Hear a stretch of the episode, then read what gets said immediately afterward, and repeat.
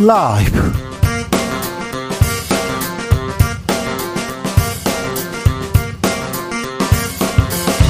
2023년 3월 30일 목요일입니다. 안녕하십니까. 주진우입니다. 한미 정상회담 한 달 앞두고 외교뿐만 아니라 안보의 수장, 국가안보실장이 경질됐습니다. 블랙핑크 때문이라고요? 진짜 그럴까요? 당직 개편 이후 민주당 상황도 물어봅니다. 김의겸 더불어민정 민주당 의원과 이야기 나눠보겠습니다.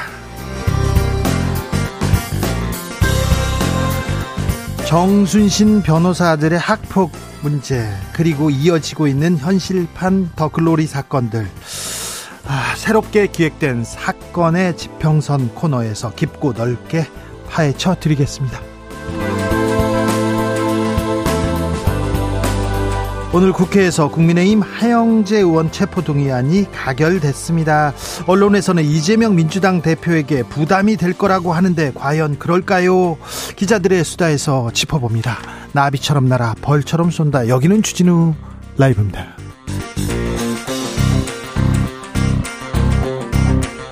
오늘도 자중차에 겸손하고 진정성 있게 여러분과 함께 하겠습니다. 아, 3월이 이제 이틀 남았습니다. 네. 4월 1일 만우절이, 네. 4월이 지금 이틀 앞으로 다가왔는데, 만우절이에요. 4월 1일. 음, 네. 어, 알바생들한테 물어봤더니 가장 많이 한 거짓말 뭔가요? 그러니까 사장님 괜찮아요. 하나도 안 힘들어요. 이렇답니다. 알바생도 사장님 눈치를 보는데 직장인들 사장님 6시 퇴근해야 되는데 그 얘기하기가 그렇게 어렵답니다. 휴가 써야 됩니다. 휴가 가야 돼요. 왜 연차예요? 월차예요? 그 얘기를 못 한답니다. 네. 음, 또 다른 거짓말은요. 어, 구직할 때 이 회사에서 오래오래 일하겠습니다. 뼈를 묻겠습니다. 이런 거 다 조금 네. 하얀 거짓말이죠. 네. 어, 112나 119에 장난 전화하는 거 그런 건 안 됩니다. 큰일 납니다. 압니다. 네, 아시죠? 어, 만우절인데, 네. 참, 하얀 거짓말, 귀여운 거짓말 기억하신 거 있습니까? 뭐, 거짓말은 뭐, 그렇게 좋은, 뭐, 어쨌든 안 하는 게 좋은데요. 아무튼, 네. 생각나는 거 있으면 보내주십시오. 샵 9730 짧은 문자 50원 긴 문자는 100원이고요. 콩으로 보내시면 무료입니다. 그럼 주진우 라이브 시작하겠습니다.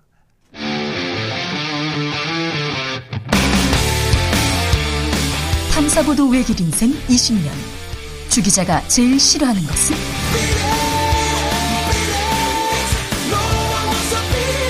이 세상에서 비리와 부리가 사라지는 그날까지. 오늘도 흔들림 없이 주진우 라이브와 함께.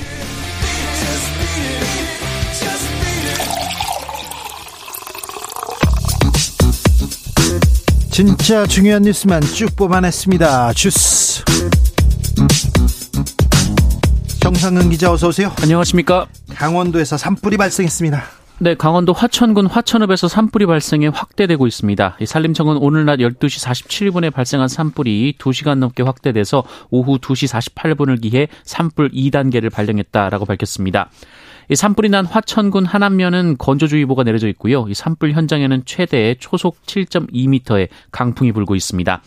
어, 현재 산불 영향 구역은 38헥타르 정도로 전해지고 있고요. 이 불띠가 2.3km에 달하는 것으로 추정됩니다. 네. 예, 아직까지 산불로 인한 인명과 재산 피해는 확인되지 않았는데요. 예, 다만 당국은 불길이 마을까지 번질 것을 대비해서 인근 마을 7가구를 긴급 대피시켰습니다.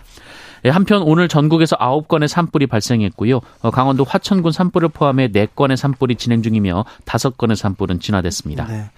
기자 시절에 산불 취재 많이 갔는데요. 불이 나면 뾰족한 수가 없습니다. 바람이 불면 못 막습니다. 그래서 산불 일어나지 않게 각별히 조심해야 됩니다. 산도 들도 아, 집도 다 탑니다. 다 막아야 되는데, 아, 예방, 자나깨나 불조심. 지금 그 꼭 필요할 때입니다. 올 들어 노동자들의 실질 임금 큰 폭으로 줄었다고요?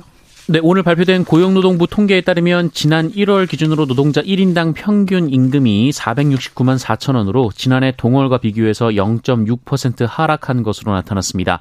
이 사업체 규모별로는 이 300인 미만 사업장은 평균 386만 9천 원으로 4만 6천 원이 올라갔지만 어, 300인 이상 사업장은 876만 9천 원으로 47만 9천 원 정도 하락했습니다. 이 같은 기간 물가 상승을 고려한 실질 임금은 지난해에 비해서 5.5%나 낮아졌습니다.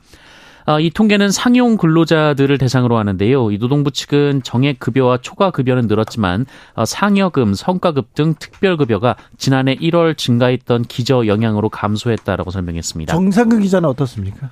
아 저요. 네. 네, 지난해 1월과 비교하면 네. 네. 저도 좀 줄었습니다. 네. 저는 절반 줄었습니다. 아 네네. 네. 그런데 공직자 재산 신고를 봤더니 어, 엄청 많이 늘었습니다. 네, 중앙과 그 지방 고위공직자 2,037명을 대상으로 한 재산 공개 내역에 따르면 그 이들 고위공직자의 1인당 평균 재산은 19억 4,625만 원으로 집계가 됐습니다. 네. 어, 지난해 말 같은 기준으로 같은 대상자의 종전 신고액과 비교하면 평균 2,981만 원이 늘었습니다.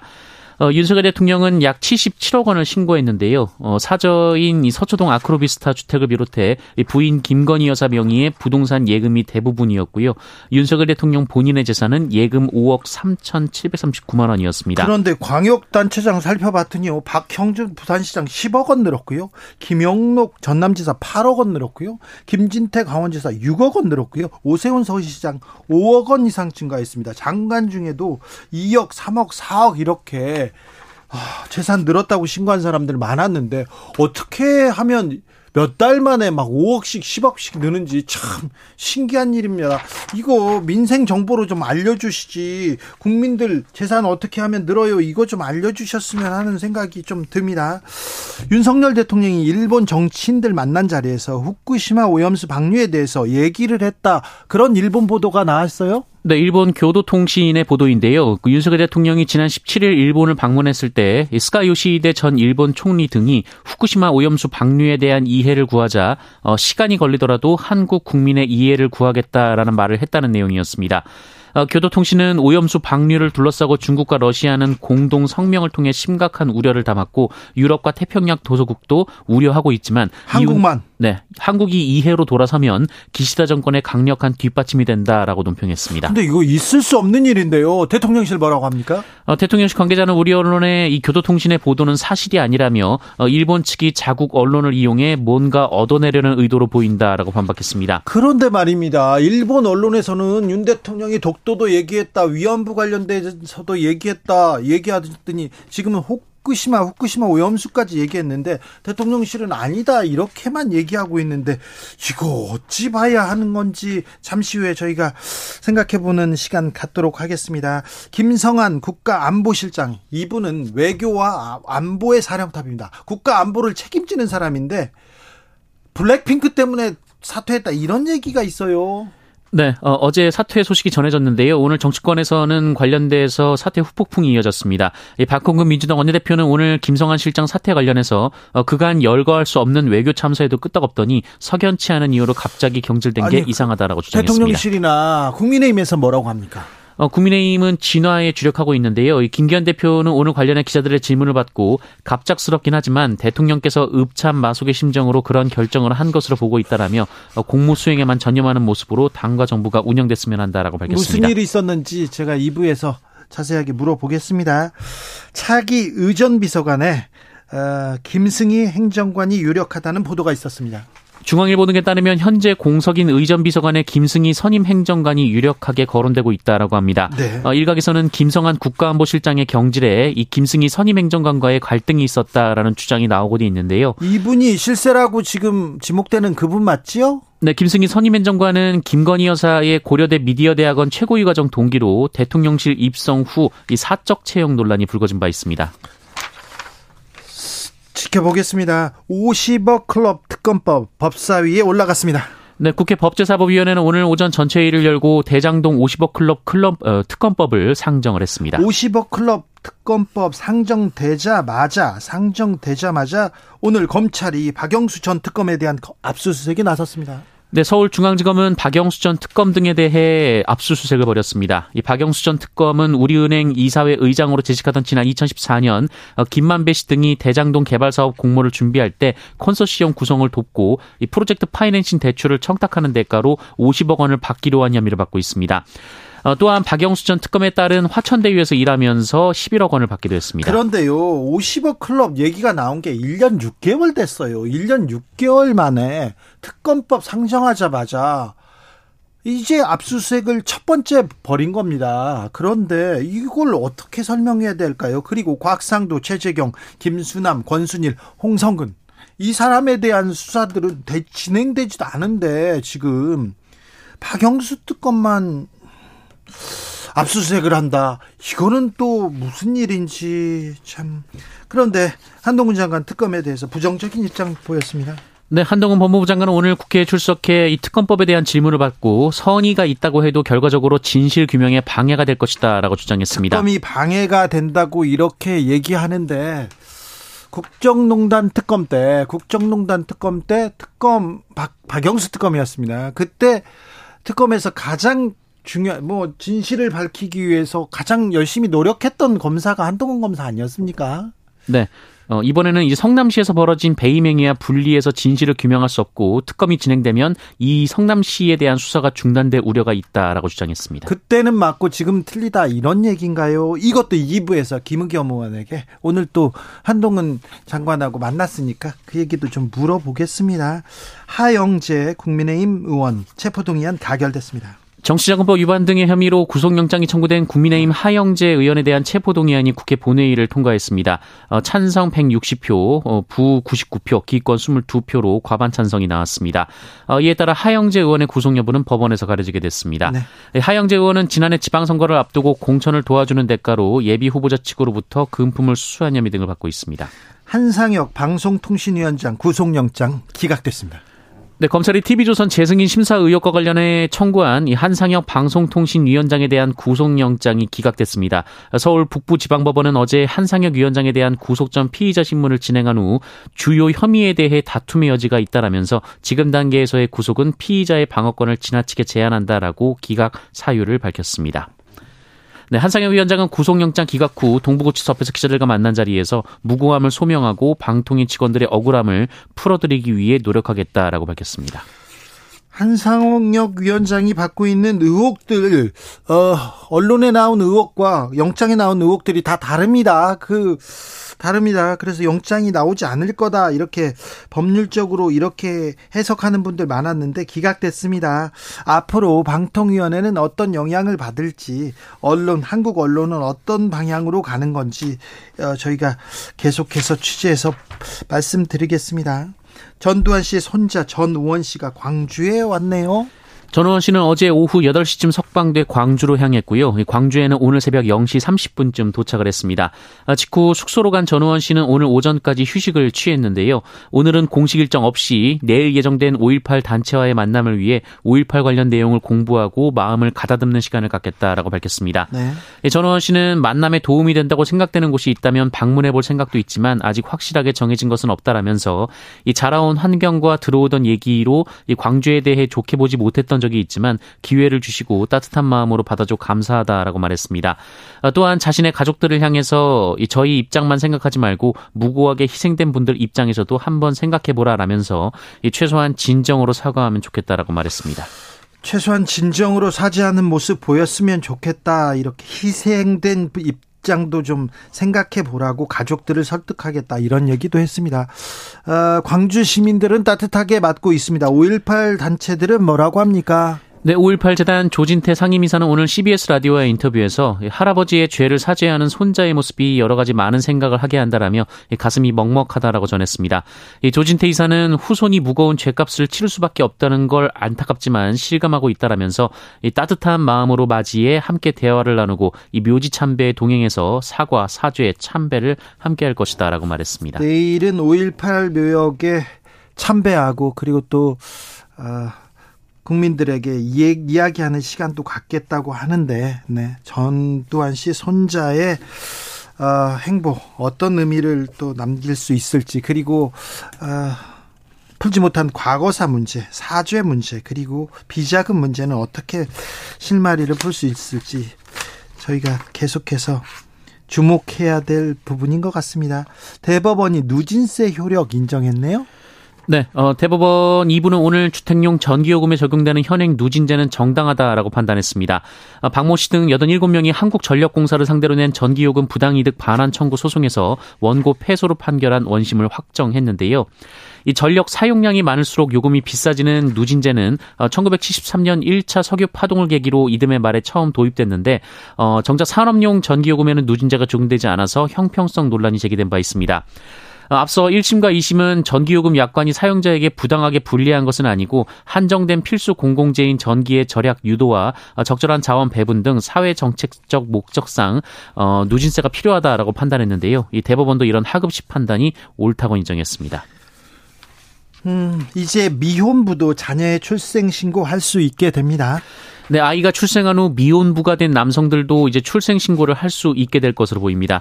지금은 혼외 관계의 경우 이 태어난 아이의 출생 신고는 생모만 할 수가 있는데요. 어, 이 현행법이 헌법에 어긋난다라는 헌법재판소의 결정이 나왔습니다. 헌재는 전원일치로 가족관계 등록법 제46조 2항이 헌법에 불합치한다라고 판단했습니다. 헌재는 태어난 즉시 출생 등록될 권리는 기본권임을 명확히 했고요. 네. 현행법은 혼외 관계에서 태어난 아이에게 해당 권리를 보장하지 못한다라고 지적했습니다. 네. 어, 이에 혼외자가 사회보험, 사회보장 수급을 제대로 받지 못하고 주민등록이나 신분 확인이 필요한 거래를 하기도 어렵고 상대적으로 학대당하거나 유기되기 쉽고 또 범죄의 표적이 될 가능성이 높다라고 했습니다. 예, 앞서 대법원도 2020년 이 미혼부의 출생 신고권을 인정한 바 있는데요. 헌재는 2025년 5월까지 아예 법을 개정할 것을 주문했습니다. 세상은 점점 전진하고요. 법은 천천히 그 뒤를 따라오는 것 같습니다. 주스 정상근 기자와 함께했습니다. 감사합니다. 고맙습니다. 정상근 기자. 네. 최근에 했던 거짓말이 있어요? 만우절 거짓말 기억나는 거짓말 있습니까? 아 방금 고맙습니다가 거짓말이었어요. 아, 이 누구한테? 항상 고마워해야죠. 네, 아 진행자분께. 나, 네. 그쵸. 잠시만요. 제가 아, 네. 고맙습니다. 네, 네, 알겠습니다. 여러분께는 고맙다고 저한테는 아니라고요. 알겠어요. 두고 봅시다. 정상윤 기자. 얼른 가세요. 자, 거짓말에 대한 추억. 하얗고 귀여운 만우절 거짓말에 대한 기억. 네, 듣고 있습니다. 김태형님, 거짓말은요, 아, 국회의원들이 최고입니다. 국민을 위한다는 말은 1년 내내 거짓말인 것 같습니다. 얘기하는데. 그런 것 같아요. 국민을 위해서, 국가를 위해서, 정치인들 얘기하는데, 생각해보면 다 공천을 위해서, 자기 이익을 위해서, 국민은 어디 있는지 모르겠다, 이런 지적입니다. 9369님 학창시절 만우절이면 책상에 거꾸로 앉았던 기억 나네요. 네. 사류고사님, 저는 만우절이 생일입니다. 진짜 생일인데 안 믿고요. 거짓말이라고 생각하는 사람 많았어요. 미리 축하해 주세요. 사류고사님 축하드립니다. 8649님, 고등학교 때 짝꿍인 친구가 저보고 사귀자고 했습니다. 결국엔 거짓말이었는데 잠시나마 설렜던 기억이 납니다. 그 친구 잘 지내고 있겠죠? 네. 이게 뭐, 그 신세대 트렌드라면서요. 만우절 때 고백하는 거. 네. 1505님, 작년 4월 1일에 만우절에 코로나 진단 받아가지고 학교에 있는 아이에게 문자를 알렸더니 만우절 거짓말이라고 안 믿더라고요. 그게 벌써 1년인데 얘기합니다. 지금 코로나 걸린다는 사람들이 있어요. 적지 않습니다. 그러니까 조심하셔야 됩니다. 독감 걸렸다는 사람 더 많습니다. 그러니까 조심하셔야 됩니다. 각별히 지금 조심하셔야 됩니다. 9838님 작년에 와이프가 친정에 일주일 있다가 온다고 했거든요. 퇴근하고 집에 갔는데 있더라고요. 깜짝 놀랐습니다. 그런데 좀 슬퍼 보이네요, 이 목소리. 왜, 왜 그러시죠? 네. 어, 2423님, 여보, 난 다시 태어나도 당신이랑 결혼할 거라. 결혼할 거란 그거 하얀 거짓말. 이거 한 달에 한 번 정도는 하는 거짓말입니다. 한 달에 한 번씩 해요? 아우 그래도 로맨틱하시네요. 네. 교통정보센터 다녀오겠습니다. 김민혜 씨.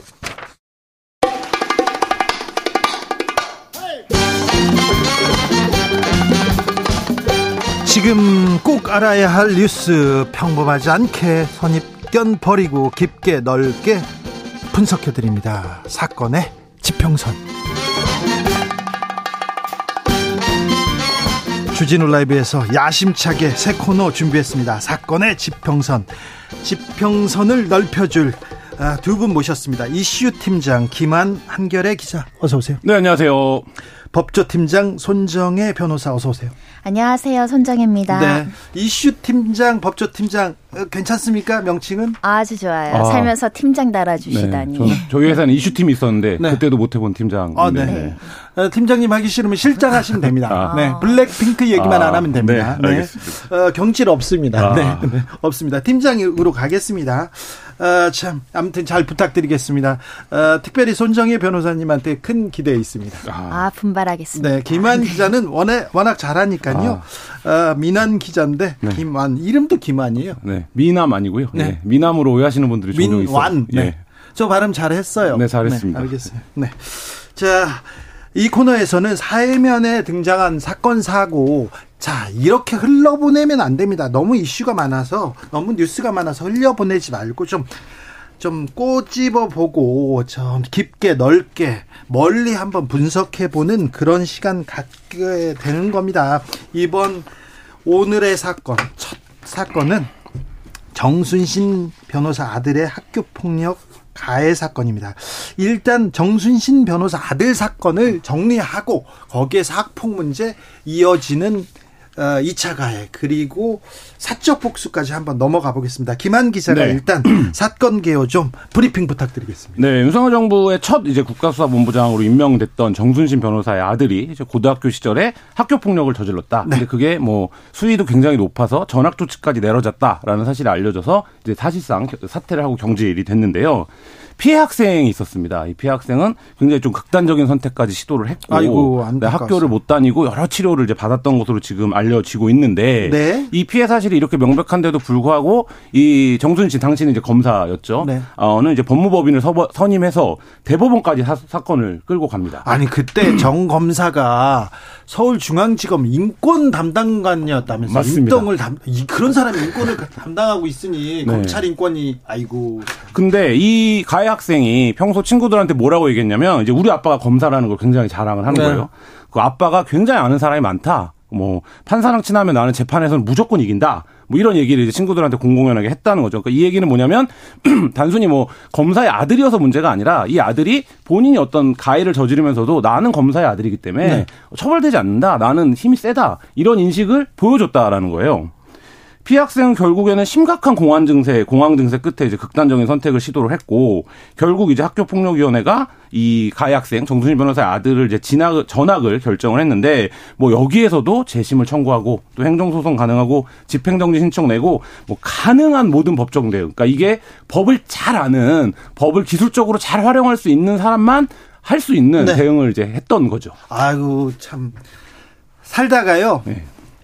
기사 쓰면 쓰는데 깡패들이 이렇게 찾아올 때도 있어요. 협박할 때도 있고 어디에서 몰려와서 데모할 때도 있고 그런데 가장 가장 골치 아픈 게 소송을 하는 거예요. 음. 큰 로펌, 네. 대형 로펌에서 이것저것 아, 집요하게 따지는데 음. 그게 그렇게 복잡하고 아 그렇게 고통스러웠습니다. 자, 법조팀장님 이 사건 소송은 어떻게 진행됐습니까? 일단 소송이 1, 2, 3심까지 진행된 좀 이례적인 케이스입니다. 음. 간혹 이렇게 이제 치열하게 다퉈지는 학교 폭력 사건도 있지만 보통 뭐 소송하면 이렇게 합의를 한다던가 중재를 한다던가 끝나죠.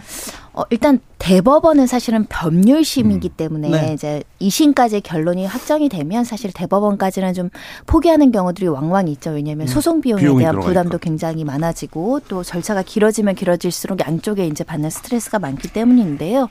이 사건은 일단 1, 2, 3심까지 이제 모두 진행이 됐었고요. 중간에 집행정지 신청도 했었습니다. 기각에 기각이 됐었고 그 과정에서 한 9개월 정도 이제 소송이 진행되면서 말씀드리자면 이제 피해자에 대한 보호 조치는 조금 시기가 늦어졌던 것 같습니다. 9개월, 전화, 9개월 네. 동안 그럼 가해 학생하고 그 같은 학교에서 계속 이렇게 지켜보고 있어야 됩니까? 우리 아빠 검사야. 우리 아빠 판사들하고 친해. 판사하고 친하면 다 끝나. 이렇게 얘기하는 얘기를 그때 네. 들었을 거 아니에요. 피해 학생이 그 당시 어떤 생각을 했는지는 모르겠으나 만약에 판사랑 친하면 무조건 승소한다 이런 말을 들었을 때는 네. 좀 위축될 가능성이 있었죠. 그렇죠. 하지만 현실에서는 재판 가서는 1, 2, 3심 모두 기각에 기각을 했다라고 말씀드릴 수 있고요. 그런데 학교 폭력 이이 이 사안이 이렇게 터지면요. 터지면 학교에서 일차적으로 이렇게 판단을 하지 않으면 법적 다툼에 나섭니다. 나서는데 가해자들이 적극적으로 이렇게 법적 다툼에 나서서 나서서 시간을 길게 끌면서 2차 가해가 이어진다. 이 부분은 어떻게 봐야 됩니까? 이렇게 보셔야 될 것 같습니다. 학교 폭력 사건이 이제 아이들의 인생에 굉장히 중요한 이슈가 되다 음. 보니까 요즘 학교 폭력 이슈가 너무 뜨거운 것도 사실은 사회적으로는 좀 지양될 방향이에요. 네. 왜냐하면 음. 요즘에 최근의 트렌드는 경미한 학 폭으로 처분을 받아도 이 처분을 비밀 유지 조항을 거느냐고 수천만 원이 오가는 음. 경우도 꽤 있습니다. 그래요? 왜냐하면 제가 꼬마 손정인데 우리 부모가 얘가 이제 뭐 어떤 실수나 어떤 잘못으로 아주 어릴 때 초등학교 중학교 때 학폭을 가할 수도 있잖아요. 음. 그래서 어떤 처분을 받았습니다. 네. 합의라는 조건으로 이 부분은 내가 처분을 받게 받지만 앞으로 성장하는 손정에 대해서 이 사실을 함구할 것을 조건으로 거는 거예요. 아, 연예인이 될 수도 있고 정치인이 음. 될 수도 있고 사회 중요한 인사가 됐을 때 그런 소송을 한다고요? 아니 그러니까 합의를 그렇게 한다는 네. 거죠. 그만큼 아이 미래에 대해서 어떻게 될지 부모들이 알 수 없으니 조금이라도 희망이나 가능성이 있으면 일단 다퉈 보시는 음. 분들도 있고요. 예. 사실은 가장 중요한 건 피해자를 보호하고 반성하고 재발 방지 중점이 있어야 되지만 혹시 나중에 아이에게 이것 때문에 발목이 잡힐까봐 지나칠 수준으로 이제 소송에 메모라는 경우도 있 다. 네. 그리고 그 가정이 지루하면 합의서를 받기가 쉽기 때문에 피해자를 공격하는 경우도 간혹 있다. 음. 이런 점을 말씀드릴 수 있고요. 특히 이제 요번 같이 학교 폭력 이슈가 되면서 사실은 어떤 사람을 공격하는 수단으로 악용할 여지가 있잖아요. 네.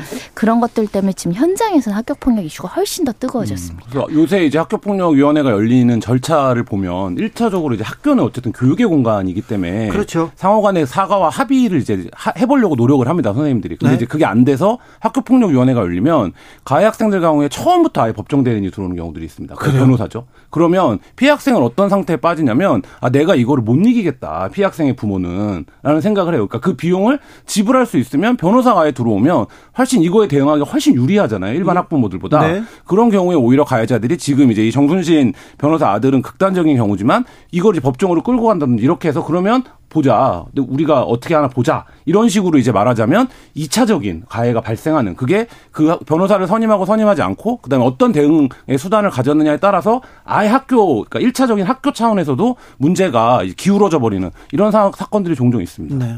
이 말씀은 현실적으로 굉장히 중요한 이야기가 그래서 음. 지금 제도 개선으로 피해 학생에게 보조인 제도, 음. 국선 변호 같은 걸 해줘야 된다. 네. 그러니까 이렇게 무기 대등의 원칙이라고 음. 가해자는 이제 내가 처분을 어떻게든 안 받으려고 이제 법률 전문가를 대동을 했지만 피해자는 피해 보는데 비용을 쓰긴 부담스럽잖아요. 그렇죠. 예, 그러다 보니까 그런 그런 경우에는 특히 경제적으로 열악한 당사자에게는 좀 보조인 제도를 마련하자라는 목소리도 음. 있습니다. 네.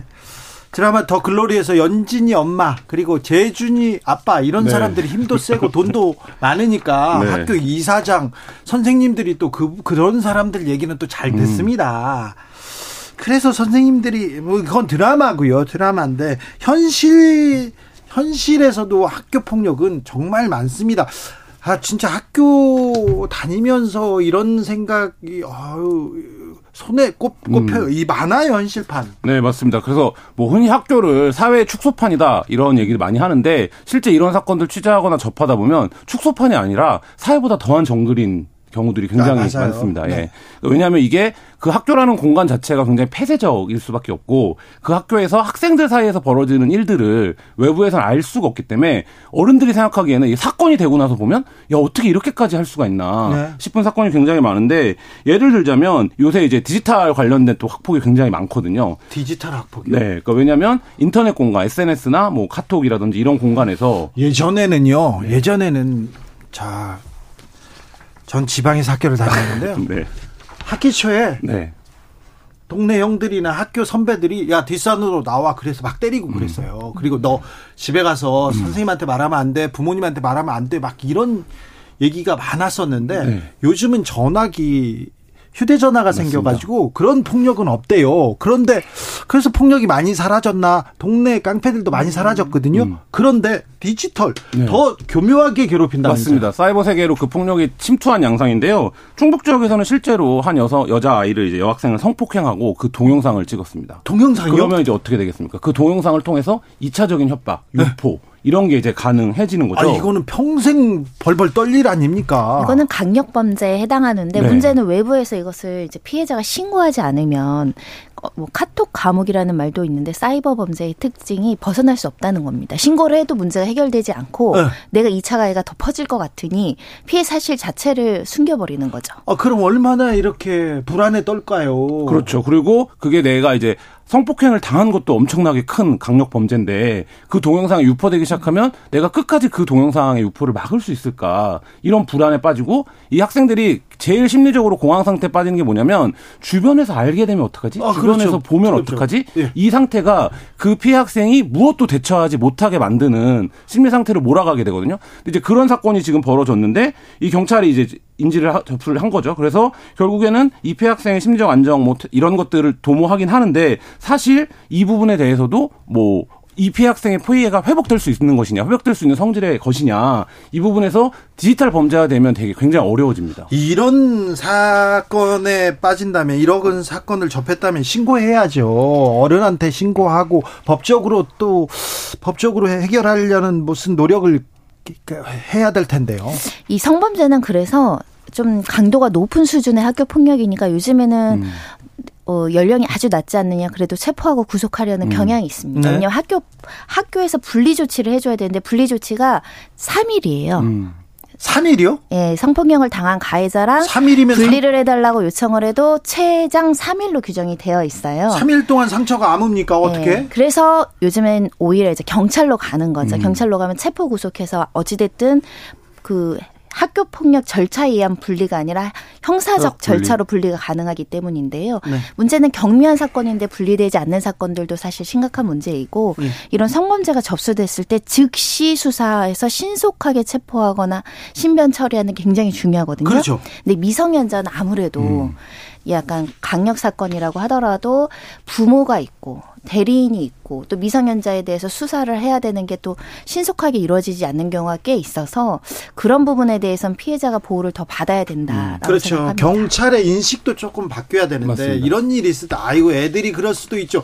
무슨 애들이 그럴 수가 있어요. 그, 애들이 그 학교 폭력의 무서운 게 뭐냐면 또래 집단에서 그런 이제 말하자면 조금 기성세대들이 자기의 감각으로 아니란 판단을 해버리면 그 학교 폭력의 사실이 소문이 납니다. 근데 네. 학교는 굉장히 극단적인 평판 사회거든요. 그렇기 때문에 이 피해자들이 오히려 그 기간이 길어지거나 분리가 되지 않으면 더 위축되는 상황 현실적으로 발생을 하기 때문에 이게 이제 말한 대로 최근에 인식이 많이 개선되긴 했지만 더 적극적인 개입이 이루어지지 않으면 그러니까 예를 들면 어 그 피해 학생은 자기가 피해받은 사실을 알리고도 더 큰 피해를 받게 되는 이런 이제 악순환에 빠지게 되는 거죠. 예. 아, 경찰, 경찰의 인식이 좀 바뀌어야 됩니다. 어른들의 인식이 중요해요. 어른들의 문제입니다. 아이들의 문제가 아니라 모든 아이들의 문제는 어른들의 문제이기도 합니다.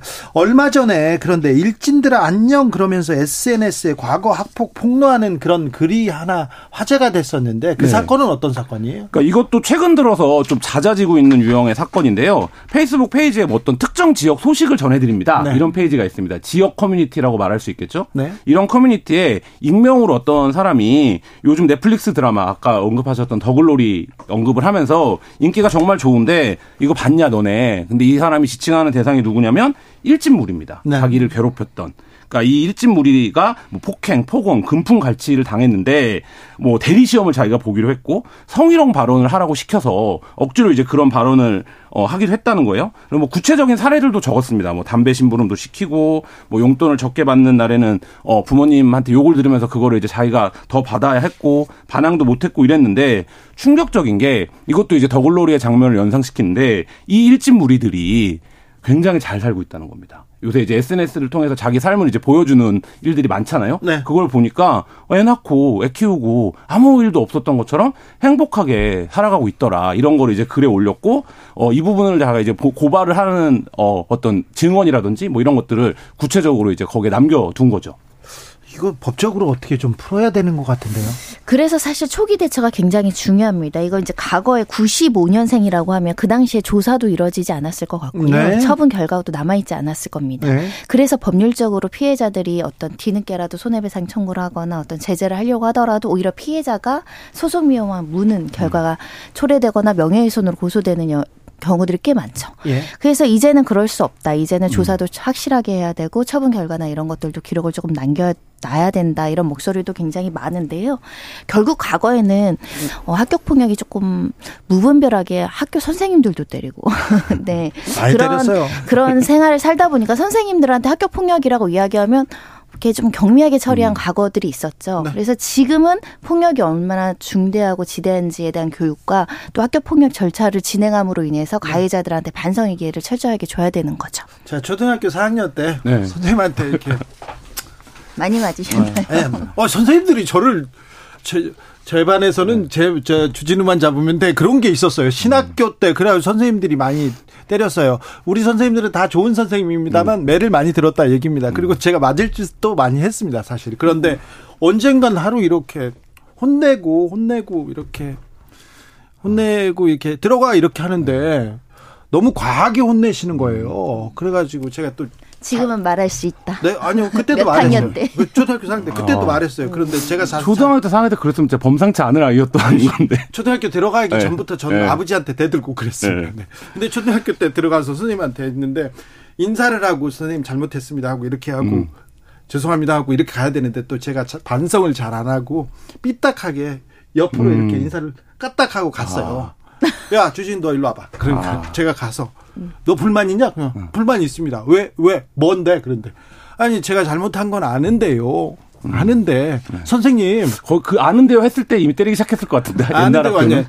세 대까지는 그랬는데 네. 네 대부터는 선생님 감정이었지 않냐고 사랑이 많이 아니었지 않냐고 이렇게 얘기했더니 더 많이 때리시더라고요. 아 그래서 제가 이렇게 어떻게 할까 이렇게 생각도 했는데 네.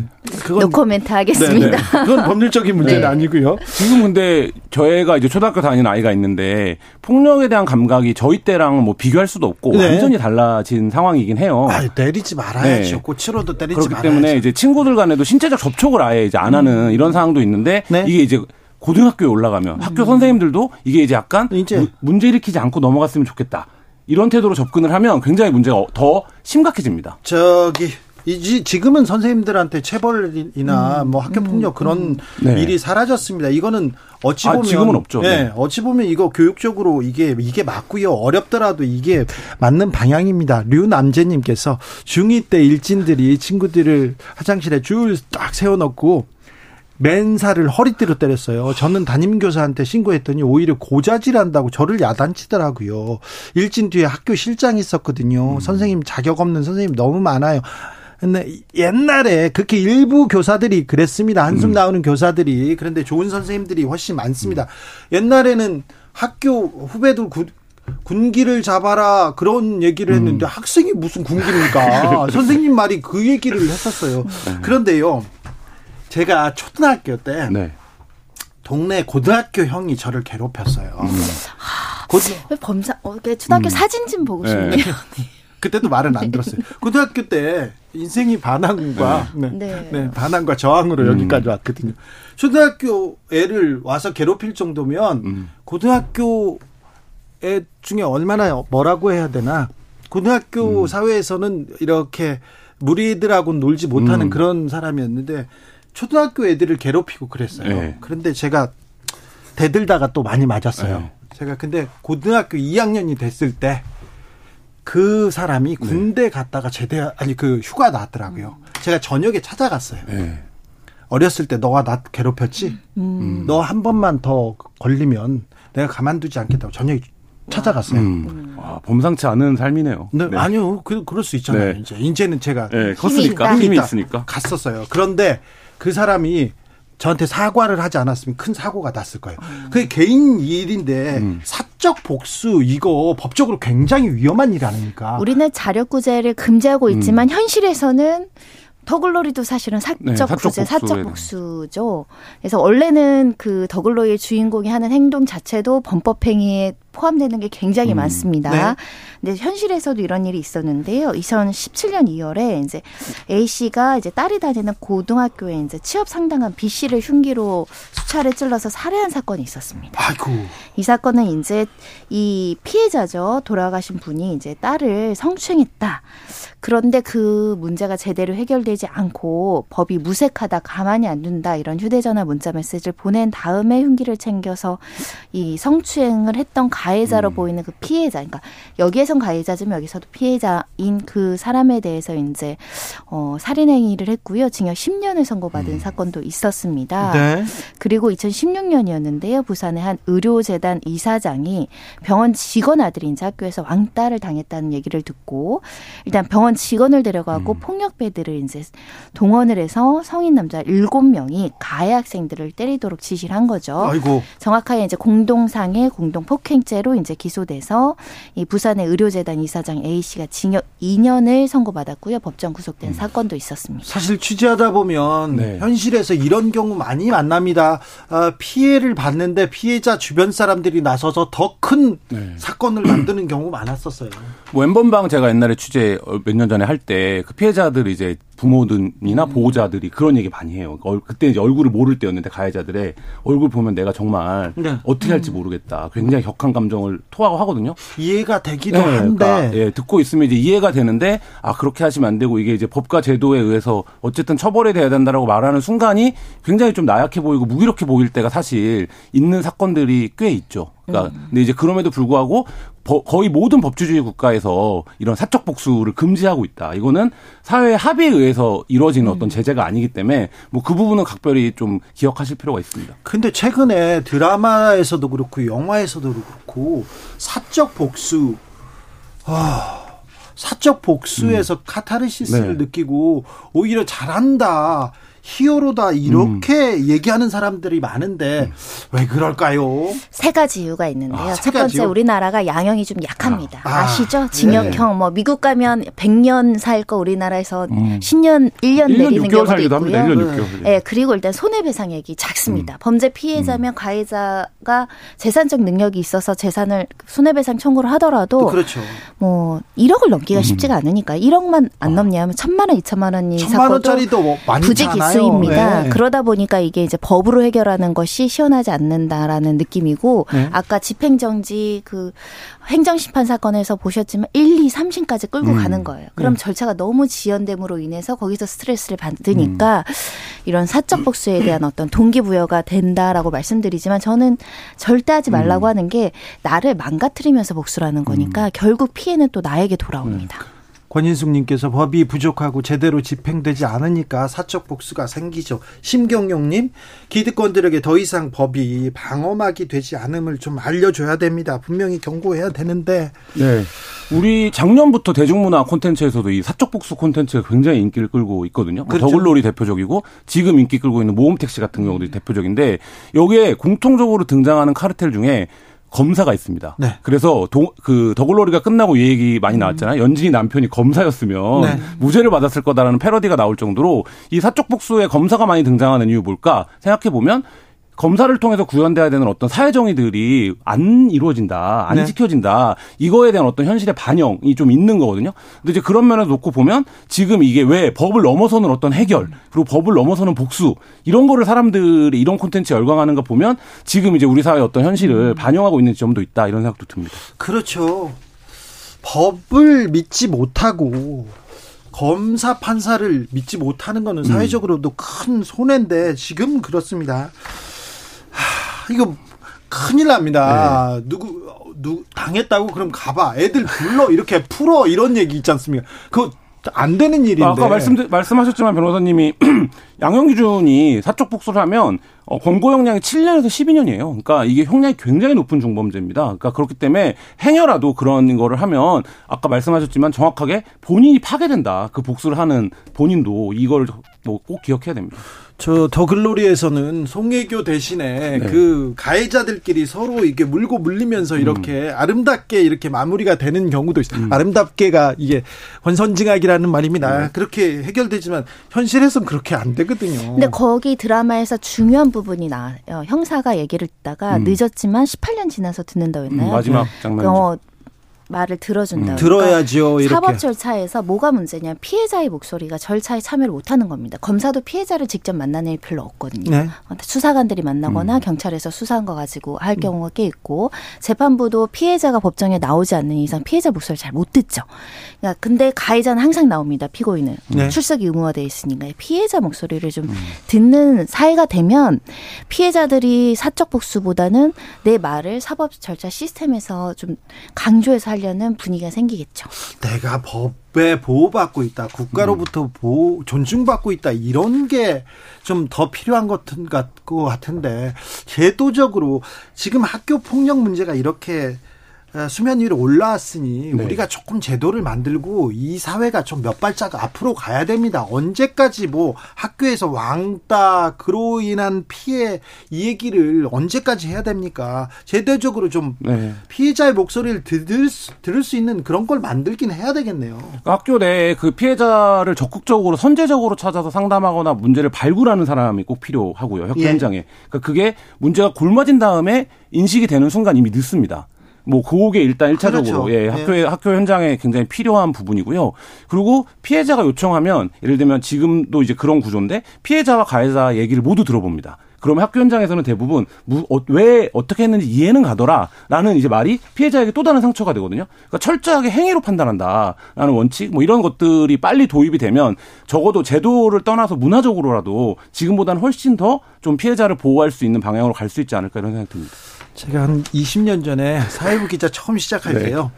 학교 폭력 문제가 나오고 왕따로 아, 왕따로 폭력으로 숨지는 사건들이 계속 있었어요. 이 신학기였어요. 음. 새학기에 3, 4월에 그런 일이 많습니다. 그래서 제가 아, 학교에다가 아니면 회사에다가 제가 6개월 동안 고등학교를 다니면서 다니면서 음. 학교 폭력 문제, 학교 어 학교 에 대한 얘기를 음. 직접 쓰고 싶다 이런 얘기를 음. 했어요. 이렇게 발제를 했습니다. 음. 사실은 뭐 회사 다니기 싫어가지고 좀 꾀를 냈죠. 네.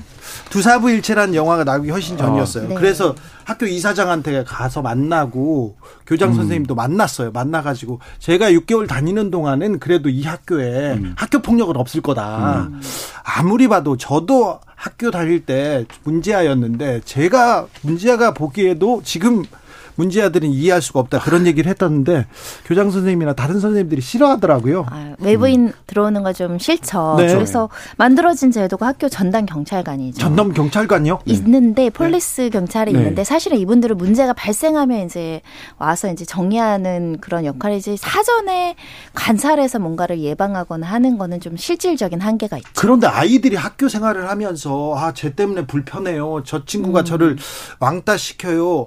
이런 얘기를 것을 좀 스스럼 없이 할 수 있는 그런 얘기할 수 있는 사람이 필요하긴 합니다. 맞습니다. 그러니까 그게 이제 상담교사 제도라든지 아니면 이제 그 역할을 더글로리에서 나오지만 보통은 이제 보건교사 음. 그러니까 왜 이제 오거나 보건실에 오거나 하면 왜 그러는가 이제 보건교사 관심을 가지고 하는데 그거를 훨씬 더 적극적으로 제도화할 필요가 있고요. 지금 말씀하신 school police는 어쨌든 police라는 말이 붙어 있는 데서 느낄 수 있듯이 아유. 사건이 나야 됩니다. 사건이 나는 거를 이제 모니터링하는 거기 때문에 그 이전 단계 그러니까 범죄가 발생했을 때 처리하는 것도 중요하지만 예방하는 게 훨씬 중요한 기능 아니겠습니까? 그렇다라고 하면 학교 폭력을 예방하기 위한 제도로 뭘 둘 것이냐 이거를 좀 학교 현장에서 적극적으로 고민할 필요가 있습니다. 문제가 불거지면 늦습니다. 그러니까요. 아유, 제가 뒤에서 같이 수업을 듣고 있으면 우리 반에는 폭력이 없을 텐데 이렇게 얘기하는데 그리고요. 음.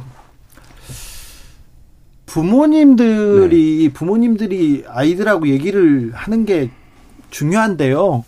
아이들이 사춘기 지나면 부모하고 얘기가 잘 안 됩니다. 네. 어찌 방법을 우리 아이는 잘 다니고 있나 이걸 어떻게 이렇게 알아, 알아야 할까요? 그게 굉장히 어려운 문제인데 기본적으로는 성범죄도 그렇고 학교 폭력도 그렇고 내가 이 얘기를 부모에게 어른에게 하는 게 나에게 구제의 신호라고 음, 받아들여져야 가장 되거든요. 중요하거든요. 네. 근데 지금 이제 우리가 아이들을 키우는 문화나 풍토에서 지 많이 달라지긴 했습니다만 여전히 그렇게 얘기하면 이게 바로 즉각적인 구제가 아니라 뭐 너의 행실 아니면 너의 어떤 음. 태도 뭐 이런 이제 거로 돌아올지 모른다라고 아이들이 생각하기 때문에 어 그런 측면들이 있는데 고 이제 문화 그러니까 말하자면 내가 누군가의 어른에게 이 사실을 알리는 것 자체가 내가 바로 구제될 수 있다라는 확신 이런 게 좀 필요합니다. 그러니까 그게 네. 꼭 부모가 아니더라도 아까 얘기한 학교 현장에도 제가 그때 취재를 할 때 20년 전에 일진 여중생들을 취재했었어요. 그 친구들이 굉장히 비행 청소년이었거든요. 근데 야 그런 일이 있을 때 그러면 안 돼 그러면서 나한테 얘기해. 그랬더니 그 다음부터 선생님이 때려요. 그럼 맨날 전화를 하더라고요. 그럼 제가 선생님한테 전화해가지고 그 친구가 나쁜 친구는 아닌데 때리더라도 이렇게 바른 길로 이 네. 얘기를 했더니 그 친구들은 잘 지내고 지금도 잘 지내고 있습니다.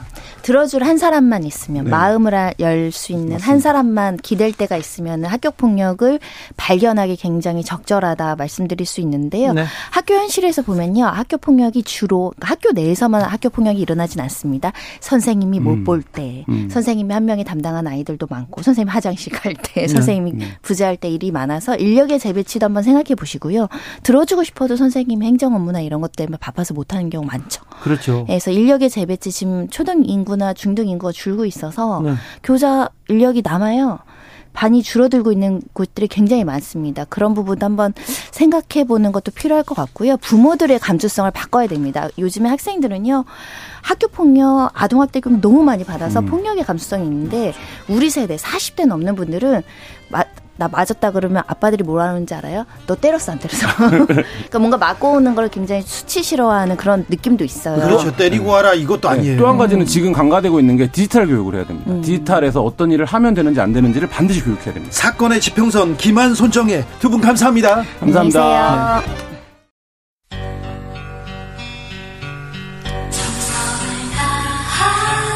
정성을 다하는 국민의 방송. KBS 주진우 라이브. 그냥 그렇다고요.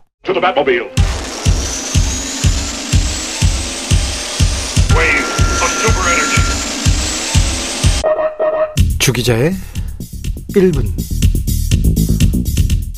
지난 3월 26일은 안중근 의사 순국 113주기였습니다. 몇 해 전 순국일에 일본인 청년을 만났어요. 그런데 안중근 의사를 일본의 국부를 죽인 테러리스트다 이렇게 배웠다고 얘기하더라고요.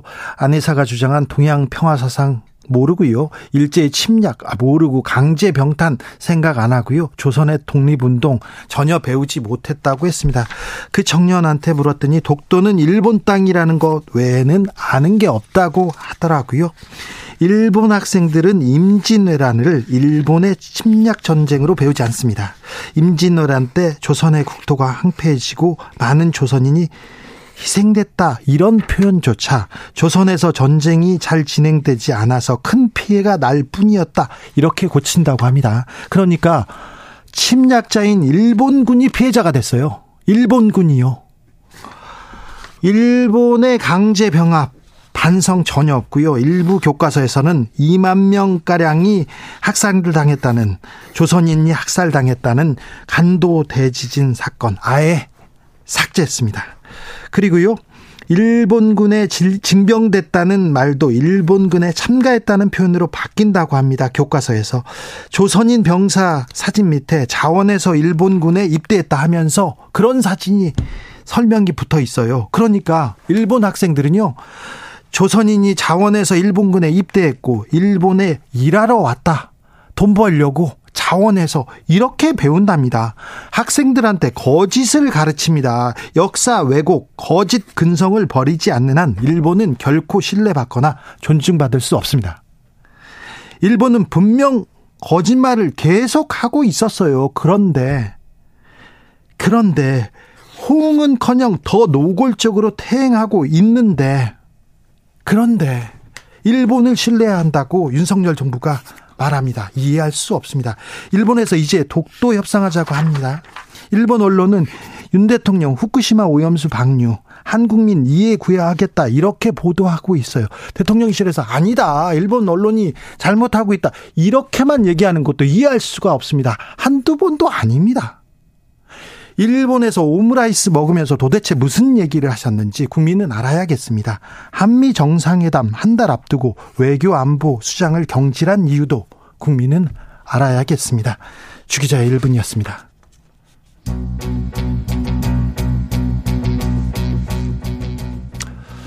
안중근 의사를 주인공으로 한 영화 영웅의 OST 중에 누가 죄인인가 듣고 오겠습니다.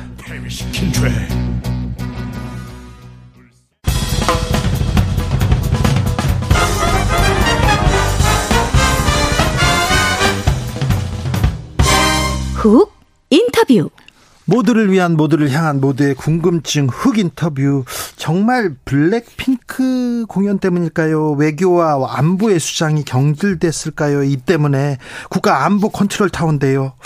오늘 하영재 의원 체포 동의안 국민 어, 국회에서 가결됐는데 이 문제는 또 어떻게 되는 건지 어, 두루두루 물어보겠습니다. 국회 법사위의 김의겸 더불어민주당 의원 어서 오세요. 네, 안녕하세요. 반갑습니다. 네. 기자 선배였는데 정치인으로 만나면 항상 좀 어색합니다. 네, 저도 그, 렇습니다 네, 대변인 내려오셨네요.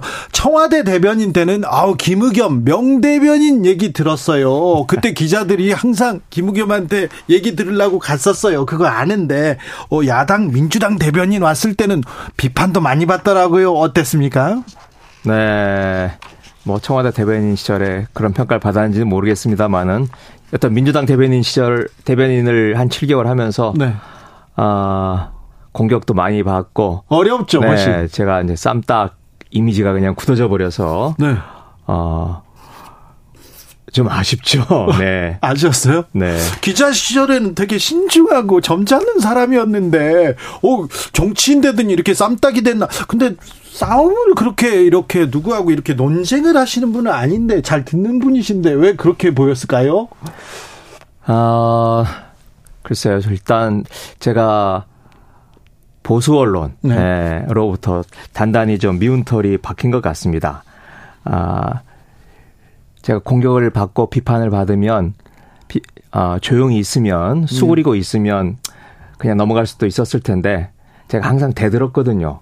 어, 그걸 대들다 보니까 더 미움을 사고 논란이 커지고 증폭됐던 거 아닌가. 네. 아, 이렇게 생각을 합니다. 네. 그래서 대변인을 그만두면서 어, 시원한 것도 있었지만 아쉬운 게 어, 언론과, 언론과의 관계를 좀 더 매끄럽고 부드럽게 할 수 있지 않았을까? 라고 하는 아쉬움이 남는데 그런데 아마 워낙 생겨먹은 게 그래 놔서 아마 되돌아가도 어 그러지는 못할 것 같습니다.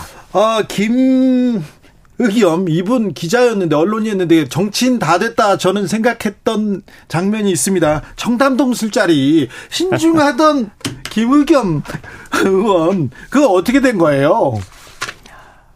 어, 뭐 사실이 제가 이제 취재를 해보면서 네? 어, 사실이 아닐 가능성도 있다라고 생각을 했죠. 예? 하지만 물어보는 게 저희들의 의무 아니겠습니까? 예? 어, 구체적인 제보를 받은 상태에서 물어보는 게 저희들의 의무고 네. 특히 네. 제가 이 주저주저 하면서 못 물어봤는데 나중에 사실로 밝혀졌을 경우에 제가 땅을 치고 후회하지 않겠어요? 이 윤석열 한동훈의 검찰이 이렇게 민주당에 대해서 공세를 펴오는데 어찌 보면 굉장히 소중한 우리가 반격의 기회를 가진 거죠. 청담동 건이 사실이라면. 만약에 네. 사실이네. 어, 그러면 설사 나중에 사실이 아닌 것으로 밝혀지더라도 그리고 제가 뭐 99대를 맞더라도 한 대라도 때릴 수 있다면 그건 정치인으로서 네. 어, 해볼 만하다 이렇게 생각을 했습니다. 네. 기자로서는 쓰시는 기사를 쓰지는 않아서 더 취재하셨을 거예요. 그렇죠. 이제 네. 기자로서는 물어봤겠죠. 이제 마지막으로 취재를 하다가 네. 막히면 네. 한동훈 아, 먼저 물어보긴 하겠죠. 그렇죠. 네. 네. 그런데 거기에서 이제 답변을 못 들으면 네. 기사를 못 썼겠죠. 예. 어 그런데 이건 공개적으로 물어본 거죠. 네. 네. 국민을 대신해서 물어봤다. 네. 예. 자, 한동훈 법무부 장관하고 법사위에서 계속 만납니다. 오늘도 만나셨죠? 네, 그렇습니다. 네. 어, 오늘은 어떤 일이 있었습니까? 오늘은 50억 클럽 특검법에 대해서 그게 정당하냐, 정당하지 않느냐 네. 이 문제를 가지고 어 뭐 저뿐만 아니라 아, 많은 의원들이 이야기를 나눴습니다. 오늘 50억, 50억 클럽 예, 특검법을 상정하자마자 네. 박영수 전 특검에 대한 압수수색 이렇게 들어갔던데 네. 이걸 보면 공교롭잖아요. 1년 6개월 동안 놀, 그. 그러니까요. 1년 6개월 동안 뭘 하다가 이제 와서 압수수색을 들어갔느냐. 네. 아, 이런 질문들이 있었는데 거기에 대해서 한 장관이, 어, 특검 때문에 우리가 일부러 한 건 아니다. 네. 아, 오랫동안 준비를 했던 거고, 뭐 하룻밤 사이에 압수수색 영장을 발부받을 수 있느냐라고, 어, 주장을 하던데. 네. 곽상도 50억 무죄가 되고 국민적인 분노가 들끓 들었던 그 시점에 네. 제 생각에는 검찰이 그래도 최소한의 대비는 하지 않았을까 아, 싶고요. 그리고 영장 사실 영장 뭐 구속영장도 아니고 네. 압수수색 영장은 아, 청구를 하면 뭐 99% 발부가 되는 거 아니겠습니까? 네. 몇 시간 만에도 하죠. 그렇죠. 네. 그래서 뭐 그게 그렇게 뭐 오랫동안 준비를 해서 예. 어, 주도 면밀하게 한 거다 그렇게 보여지지는 않습니다. 저 그런데요. 저는 이 문제 윤 대통령의 아버지 집을 김만배 씨 누나가 샀잖아요. 네네. 이 문제는 왜 그 수사를 안 하는 거예요? 그러니까요. 그래서 제가 오늘 그 문제를 물어봤습니다. 어, 물어봤는데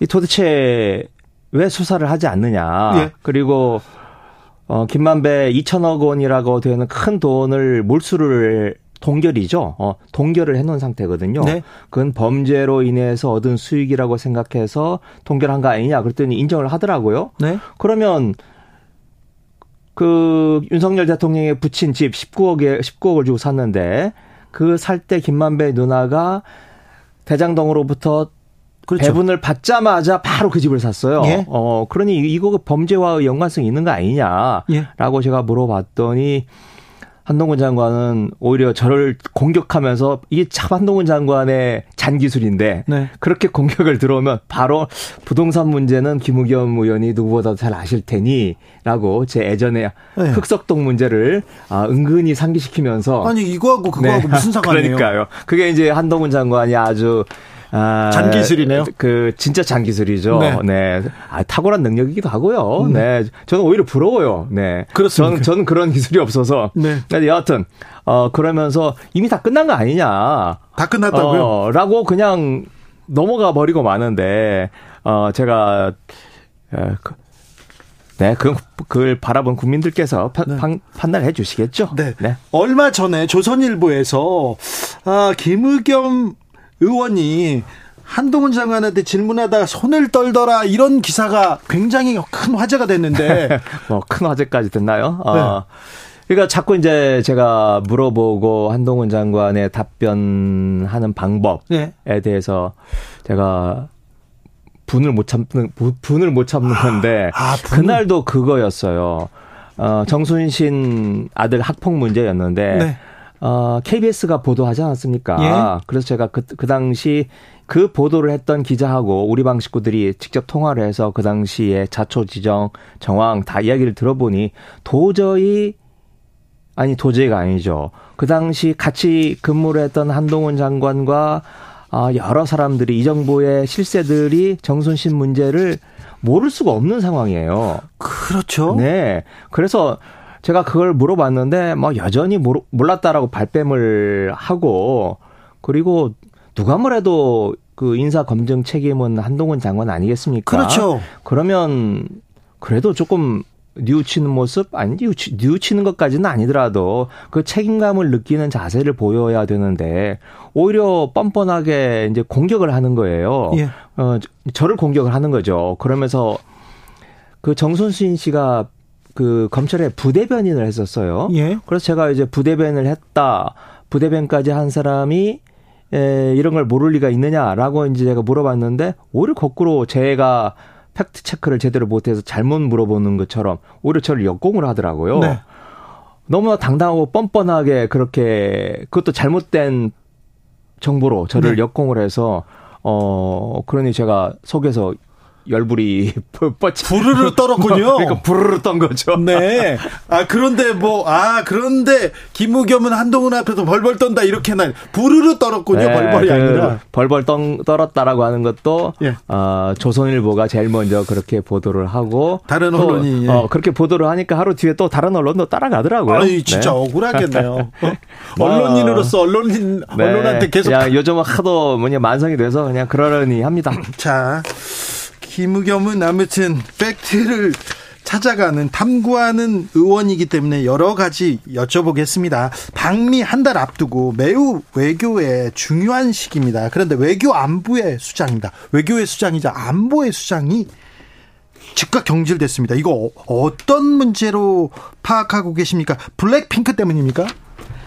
그건 아니라고 제가 정보를 듣고 있습니다. 네. 어, 오늘 언론 보도에 보면 무슨 바이든 대통령과 질 여사가 블랙핑크 레이디 가가 합동 공연을 하라고 아주 구체적으로 네. 주문을 했는데 그걸 제대로 수행을 못해서 어 이메일을 교체된 자... 예. 것처럼 예. 그렇게 이야기를 하는데 일단 아니 미국 대통령 부부가 그렇게까지 얼마나 할 일이 없어서 네. 그 공연에 가수들까지 지정을 하겠어요. 아, 네. 네. 그런 건 대개 우리나라로 치면 문재인 정부 때는 탁현민이 한 거예요. 네. 탁현민 의전 비서관이 그런 걸 할 때 그럼 누구를 불러 부르고 어떻게 할까? 그리고 자, 자신의 선에서 결정하고 자신의 선에서 추진하는 거지. 그걸 한미 정상이 결정을 하고 그걸 제대로 이행을 하지 못했다고 물론 제대로 이행을 못하면 의전 비서관에 대해서 뭐 문책을 하고 뭘 할 수는 있겠죠. 네. 그런데 외교 비서관도 잘리고 그걸 넘어서서 지금 어 안보실장 안보실장이 잘린 거잖아요. 네. 그러면 문재인 정부 때로 따지면 그런 가수 섭외가 제대로 잘 안 돼서 정의용 실장 또는 또는 서훈 실장이 잘렸다라고 하는 이야기거든요. 네. 저는 도저히 그건 있을 수가 없는 일이라고 생각을 하고요. 네. 이미 여러 가지 이야기들이 나옵니다. 그 구중궁궐 용산 구중궁궐에서 어떤 이야기 어떠 어떠한 에, 암투와 또 내밀한 이야기들 때문에 이런 일이 벌어지고 있던 이야기를 어, 저도 좀 듣고 있는데 네. 뭐 이야기는 아직 공개적으로 하기는 좀 섣부르고 좀 취재를 해서 뭐 네. 저뿐만 아니라 어, 언론 기자들도 네. 어, 취재를 해서 어, 진실이 밝혀지기를 바랍니다. 외교 비서관 안보실장이 경질됐습니다. 그래서 외교 라인이 외교 라인이 어, 김태우를 비롯한 그 측근 라인한테 밀렸다 이런 얘기도 있는데 그런 얘기는 계속 들리고 아마 있... 배경으로는 깔렸을 것 같은데요. 네. 직접적인 원인은 다른 데 있는 것으로 알고 있습니다. 아 그렇습니까? 네. 네. 네. 아무튼 블랙핑크 건은 아니다. 네. 여기까지는 취지가 된 부분이니 저희가 여기까지 보겠습니다. 어, 하영재 의원 체포동의안이 오늘 국회에서 가결됐습니다. 이 예, 국민의힘 의원 어, 체포동의안은 가결됐다. 이 문제가 이재명 대표와 민주당에게 압박을 줄 것이다. 이런 얘기가 나오는데 어찌 보십니까? 글쎄요. 저는 일단 윤석열 정부 들어서서 검찰이 해온 수사 네. 한번 따져보면 문재인 정부 문재인 정부 관계자들 또 이재명 대표와 민주당 쪽에 투입된 검사와 수사관 시, 간 돈 이런 걸 따져보면 국민의힘 정치인들하고 저울에 올려놨을 때 100대 1, 200대 1 이상의 차이가 난다고 생각을 합니다. 그래요? 네. 그래서 어, 이재명 대표를 비롯한 민주당에 대해서는 그건 제가 보기에 진짜 정치, 정치 탄압에 포함이 되는 거고요. 네. 하영재 의원에 대한 수사는 어, 그러한 편파 수사에 대하, 대해서 조금이라도 구색을 맞춰보려고, 어, 끼워 맞춰보려고 집어넣은 거다. 그래서 그걸 정치 탄압이라고 할 수는 없다. 이렇게 생각을 합니다. 그리고 오늘 이제 에, 하영재 의원이 본인 신상 발언을 했어요. 본회의장에서. 네. 어, 그런데 뭐랄까요. 호소력도 떨어지고 절박함도 떨어지고 그래요. 그래서 제 주변에 있던 의원들이 그 이야기를 들으면서 원래 좀 부표, 부표를 던져볼 생각으로 이야기를 들었는데 어이 저렇게 하면 안 되겠네 해서 가표를 던진 의원들이 있습니다. 네. 예. 그리고 이제 뭐 한동훈 장관 어, 오늘도 하영재 의원에 대한 혐의를 어, 본회의장에서 이야기를 했는데 뭐 형식은 비슷했어요. 네? 어, 예전에 이재명 대표나 노웅래 의원에 대해서 에, 체포동의안 요청을 했을 때하고 그런데 형식은 비슷했는데 그 자극적인 용어들이 있지 않습니까? 네. 노웅래 의원에 대해서는 뭐 부설 돈 전달하면서 부스럭거리는 소리. 네. 이재명 대표에 대해서는 뭐 당군 일의 최대의 뭐 어쩌고 저쩌고 이런 표현들을 하영재 의원한테는 쓰지 않더라고요. 아, 그래요? 아, 네. 담백하게 이야기를 해서 아, 역시 에, 팔은 안으로 굽는구나 이런 걸 느낄 수 있었습니다. 네, 알겠습니다. 언론인 출신이어서 이 문제도 좀 봐야 되겠는데 검찰에서 한상혁 방통위원장 구속영장을 청구했습니다. 영장은 네. 기각됐는데 그런데 어.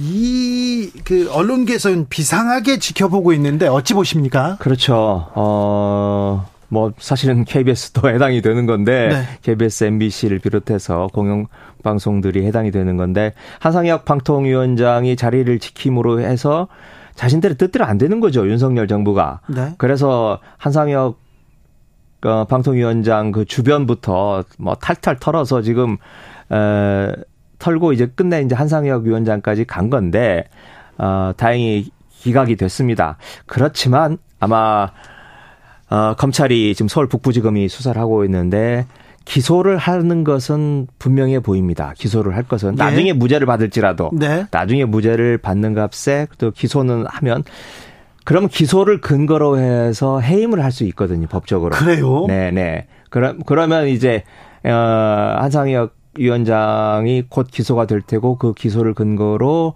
어 해임을 하고 해임을 하면 네. 그 뒤에 이제 윤석열 정부에서 안치고 싶은 어, 방통위원장들이 몇몇 있습니다. 이미 네. 이름까지 다 거론이 되고 아주 뭐 그것도 이제 검찰 출신이 올 가능성이 굉장히 높다고 지금 이야기가 들리고 있는데요. 아이고. 김하무개라고 네. 어, 구체적으로 이름까지 나오고 있습니다. 이제 그분이 오면 이제 에, 방송계에 네. 대한 점령군적인 장악 아, 이런 것들이 본격적으로 들어갈 거라고 생각을 합니다. 이명박 정부 초기 때 비슷해지는 것 같아요.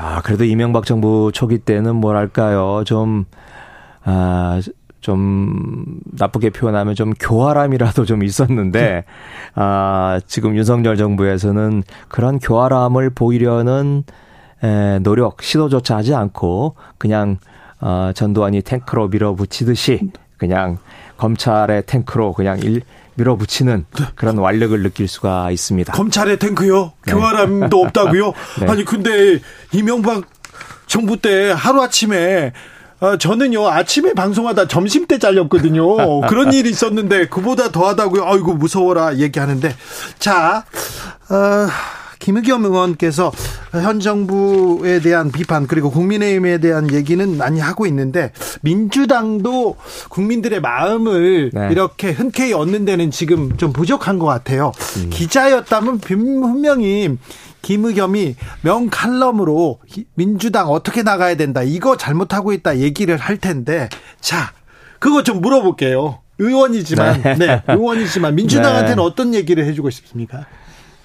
어, 이재명이 대표로 있는 민주당 그리고 이재명 대표가 0.73%로 아깝게 떨어질 수 있었던 것은 이재명 대표가 살아온 그 소년공의 삶 그리고 자신의 삶을 기반으로 해서 보여주는 정책적 비전, 예를 들면 기본소득 같은 거라고 할 수 있죠. 실현 가능성과 여부를 떠나서 그런 것들이 우리 살아가기 팍팍한 서민들의 삶에 예, 희망을 주고 감동을 줬다고 생각을 합니다. 네. 그런데 이재명 대표 들어서자마자 지금 검찰의 에, 그 칼날을 피하느라고 뭐 어디에 신경을 쓸 겨를이 없지 않았습니까? 기본소득 같은 네. 정책, 희망을 주는 정책은 보이지 않습니다. 그렇죠. 네. 그래서 어 그리고 이제 내부가 워낙 그런 문제로 외부적인 요인으로 인해서 내부적인 파장이 커지고 그걸 진정시키고 다독거리는데 너무 많은 에너지와 시간을 아, 쏟느라고 이재명의 고유한 특징과 색깔 이걸 보여주지 못했다고 생각을 합니다. 아, 그런데 이제 당내 분란, 당내 이견 이런 것들이 어, 제가 보기에는 상당히 진정돼 가고 있고 소강 국면에 들어가 있다. 아, 그래서 지금 얼마 전에 이제 당직 개편하지 않았습니까? 네. 아, 그러면 새로운 진영과 함께 그리고 그리고 이제 검찰 수사도 제가 보기에는 그쪽도 실탄이 떨어졌어요. 어, 더 이상 어, 유력적인 공격을 지금 못 해오고 있는 상황이기 때문에 네. 이런 상황에서는 빨리 전열을 정비하고 새로 어 힘을 모아서 단합된 자세로 이재명만이 보여줄 수 있는 정책과 비전 어 그, 그걸로 국민들의 마음을 사는 그런 작업을 어, 해 나갈 수 있지 않을까 그렇게 기대를 걸어봅니다. 그렇습니까? 네. 민주당이 민생을 위해서 국민을 위해서 정책 희망 있는 정책 보여줍니까? 네. 어, 지금까지는 뭐 사실 제대로 보여주지 못했는데 앞으로 보여줄 수 있을 거라고 어, 생각을 합니다. 네. 기자 정치권으로 가셨잖아요. 더, 더 음. 잘하시는 모습 보여주셔야 됩니다. 네. 네. 김우겸 더불어민주당 의원이었습니다. 감사합니다. 네, 고맙습니다. 정치 피로, 사건 사고로 인한 피로, 고달픈 일상에서 오는 피로. 오늘 시사하셨습니까? 경험해 보세요. 들은 날과 안 들은 날의 차이. 여러분의 피로를 날려줄 저녁 한 끼 시사. 추진우 라이브.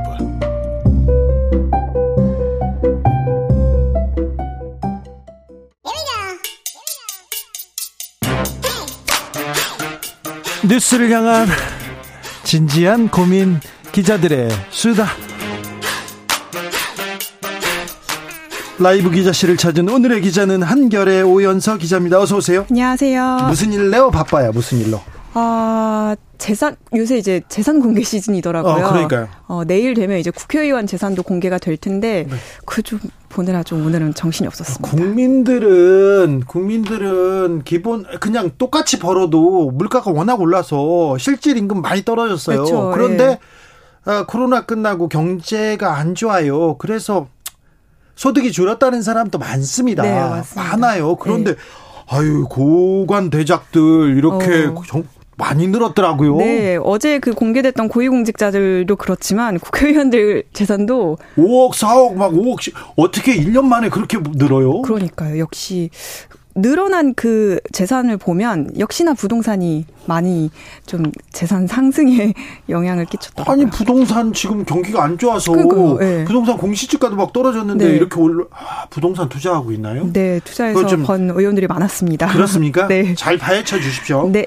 자, 하영재 의원 체포동의안 어, 가결됐습니다. 어, 민주당은 궁색해졌다. 이렇게 국민의힘에서는 역공 나섰는데요. 어땠어요? 네, 그 제가 출입하고 있는 이제 국민의힘에서는 오히려 본인들 소속 의원이 지금 난처한 상황인 건데 영장 실질 심사도 받아야 되고 하는 건데 국민의힘 의원들이 큰 소리 치고 있어요. 예, 불안해하지 않고 네. 오히려 네. 좀 역공을 나설 수 있는 분위기가 된 듯합니다. 왜냐하면 오히려 가결되길 바란 것 같아요. 네, 이게 이번 이게 결과를 보면요. 이 160표가 나왔는데 국민의힘이 한 110표 정도 투표를 한 것 같아요. 오늘 참석자로만 보면. 네. 그럼 이제 꽤 많은 이제 민주당 의원들도 가결표를 던진 거기 때문에 어이 민주당이 이제 불체포 특권을 계속 사수하려고 이게 도덕성 면에서는 우리보다 떨어진다. 약간 이런 프레임으로 계속해서 공격에 나설 걸로 보입니다. 네. 주호영 의원도 오늘 이 본회의 하기 직전에도 불체포 특권 포기가 당론이다 이런 점을 계속해서 강조를 했었고요. 어 릴레이 했잖아요. 네, 릴레이로 이 각서도 썼잖아요. 불체포 특권 포기 각서도 쓰면서 계속해서 이제 민주당 이 앞서 이제 노웅래 의원, 이재명 의원 이제 부결시켰던 사례를 계속 비교하면서 네. 그렇게 이제 도덕성 공격에 나섰습니다. 가결 이후 국회 분위기는 어떻습니까? 어, 사실 그 국민의힘 안에서도 하영재 의원은 좀 미리 손절이라기보다는 조금 선을 긋는 어 얘기들이 많이 나왔거든요. 네. 이건 이제 정치적 수사가 아니고 또 개인 비리라는 점이 좀 일부 좀 드러났기 때문에 선을 그은 것 같아요. 네, 불체포 특권에 해당하지 않고 특히나 또 정치자금법 위반이라는 게 또 국민 정서상 또 굉장히 부정적으로 다가오잖아요. 네. 그래서 이제 더더욱 이제 손절을 하려는 분위기였던 것 같고 오히려 읍참 마속하면서 아, 저기 이재명 리스크를 네. 공격한다 이런 거잖아요. 맞습니다. 그리고 또 이게 이게 이제 결정적으로는 기소가 돼서 재판을 하더라도 형 확정되고 하는 거는 결국 총선 이후거든요. 네. 의석수에도 뭐 그렇게 크다지 그다지 영향을 이제 주는 게 없다. 뭐 이런 식으로 이제 계속 어, 대응을 하고 있었습니다. 국민의힘은 이제 민주당 같은 경우에는 이제 연달아서 이제 부결시켜 왔잖아요. 체포 네. 동의안을. 그래서 표결 방침을 뚜렷하게 밝히는 데는 좀 부담을 느꼈었는데 당이 좀 이제 공색해졌다. 그래서 이제 기권을 택하겠다. 뭐 이런 의원들도 사전에 있었지만 사실 하영재 의원 같은 경우에 어 아까 이제 국민의힘과 마찬가지로 정치자금법 위반 수사다 보니까 이거 어떻게 실드 쳐주냐 이런 분위기도 민주당 안에서는 읽혔습니다. 그래요? 네. 그러니까 노웅래 이재명 대표는 실드 쳐주는데 민주당이 네. 민주당이 보호해 주는데 네. 우리는 뭐 비리 의원 보호하지 않는다 이렇게 하면서 국민의힘 우리가 도덕성이 더 높아 이런 얘기를 하고 있습니다. 지금 그렇습니다. 예, 네, 상황이 그런 건데 계속 이 공격은 어 이어질 것 같아요. 앞으로도. 앞으로요? 네, 앞으로도 이제 이재명 관련 이재명 대표 관련해 이제 수사도 계속 남아 있고 재판도 또 진행 중이다 보니까 그 이후에도 계속 이런 리스크를 부각시키는 공격은 계속 될 것 같습니다. 그런데요, 김기현 대표 네. 지금 당 대표 된지 한 달이 안 됐죠? 한 달 거의 이제 다 돼가네요. 3월 8일에 됐으니까. 뭐 합니까? 이렇게 존재감이 없습니까? 아, 왜 안 보입니까? 어, 최근에 이제 민생 행보 강조하면서 현장을 많이 다니고 있습니다. 그래요? 예.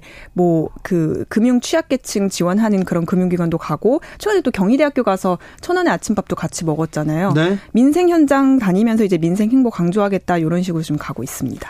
민생 행보한다고요? 네, 지역 현장 최고위원회도 가고 뭐 그렇게 하고 있는데 사실 특색 있는 그런 행보가 나오지 않아서 당 안에서 좀 공격을 받고 있는 분위기가 됐습니다. 김재현 최고위원 문제 어떻게 하는지 보겠다. 윤리위원회가 그때 그때 다르다 이런 얘기 계속 나오잖아요. 맞습니다. 당 안에서 홍준표 시장도 연일 계속 이제 공격을 했 공격이라고 보다 이제 쓴소리를 했잖아요. 홍준표 시장은 김재현 최고위원한테 개인적인 감정 있는 것 같아요. 그렇죠. 옛날에 대구에서 한 번 맞붙기도 했잖아요. 김재현 최고위원만 향한 게 아니라 김기현 대 표한테도 미지근한 자세로 어, 당 운영하면 안 된다 이렇게 하면서 윤리위 빨리 어, 올려라 막 이렇게 얘기를 했었거든요. 근데 사실 오늘 당 지도부들의 이제 워딩을 보면 어, 이대로 그냥 끝나는 분위기입니다. 김재원 최고위원이 세 번에 걸쳐서 사과를 하기도 했고 그렇기 때문에 한 번만 더 하면 이제 그때 레드 카드가 나갈 거다 이런 게 이제 당 지도부 이제 공통된 의견이거든요. 네. 이철규 사무총장도 윤리위 징계는 당내 이견이 있다 이렇게 사실상 뭉개고 있고 김기현 대표도 일단은 유심히 지켜보 겠다라고 하면서 네, 지나갔으면 지나갔으면 하는 네 그런데 국민의힘에서 정광훈 목사가 그렇게 힘이 셉니까? 아, 이 정광훈 목사 표라는 얘기가 많이 있잖아요. 그렇죠. 네. 그분이 대의원 그리고 당원들을 맞아요. 많이 데리고 있다 이런 얘기가 계속 있어요. 네, 그래서 이제 그 그분 이 설교할 때 설교할 음. 때돈 내고 당원 당원 가입하라고 계속 얘기하시거든요. 네, 그리고 그 문재인 정부 때는 굉장히 그 어, 좀 날선 발언을 해가지고 막 극우층을 막 이렇게 결집시키고 결집했죠. 막 그런 얘기도 했었잖아요. 확실히 전광훈 목사가 데려온 표가 많기는 많대요. 당원들도 많고 그렇기는 한데 그게 이제 이번 전당대회 그 대의원에 들어가는 시기에 모인 표는 아니거든요. 그 전부터 있었죠. 그 전부터도 있었고, 그러니까 이번 대의원에는 잡히지가 않는 표였던 거죠. 너무 늦게 이제 당원 가입을 시켜서 한 어, 올해 말쯤부터 이제 전광훈 당원들이 많이 들어왔다고 해요. 그 전에도 이 표를 많이 가지고 있다 이렇게 얘기했는데 그 네. 이후에는 더 많이 모았군요. 그 왜냐면 이제 그때 당원 투표 100%가 되다 보니까 전광훈 목사 쪽도 어, 그렇죠. 어, 그러면 우리 쪽으로 좀 최고위원 좀 진출시켜야겠다라고 해서 이제 당원들이 많이 모았는데 그게 이제 이번 전당대회 표로 표로 이어지진 않았음에도 뭔가 계속 이렇게 보은을 하려는 것처럼 네. 이철규 사무총장도 그렇고 어 김기현 대표도 그렇고 정광훈 목사를 손절하기는 좀 어려 손절하기 어렵죠. 네. 어렵습니다. 그 부분에 대해서는 제가 아 제가 취재를 오래 했습니다. 이분 정광훈 목사한테 그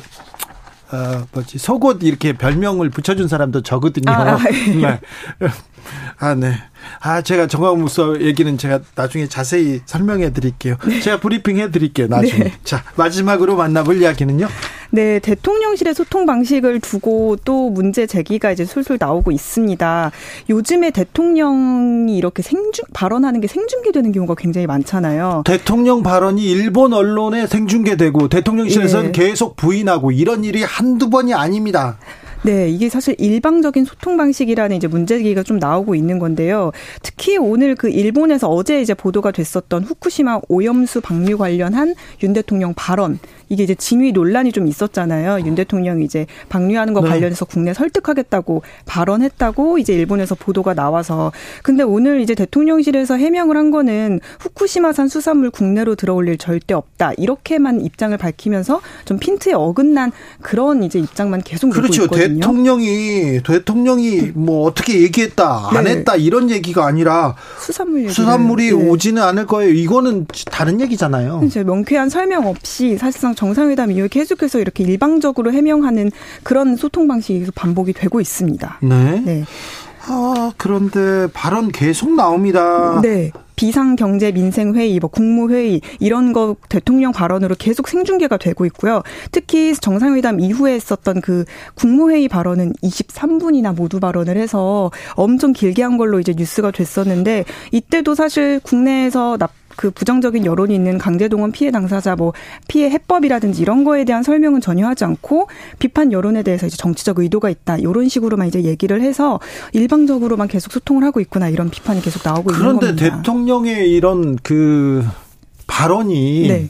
정제되지 않은 발언이 이렇게 생중계되면서 수십 차례 뭐 사과했다 이런 얘기는 국민 감성 감성을 뭐 건드리 없고요. 그리고 또 반감이 있는 경우도 한두 번이 아닌데 어 이거 어기에 대해서 대통령실에서 좀 뭐 방법을 내야 되는 거 아닌가요? 대책 내야 되는 거 아닙니까? 그래서 이 국민의힘 여당 안에서도 꾸준히 나오고 있는 게 겉으로라도 야당 그러니까 사실상 이제 반대편에 있는 사람들을 자주 만나는 모습을 좀 대통령이 보여주고 그 사람들 이야기를 많이 들어야 되는데 안 만난다잖아요. 그 소통을 지금 안 하고 있어서 취임하고 지금 1년이 돼 가는데 그래서 당 안에서도 좀 그런 걱정이 많이 나오고 있습니다.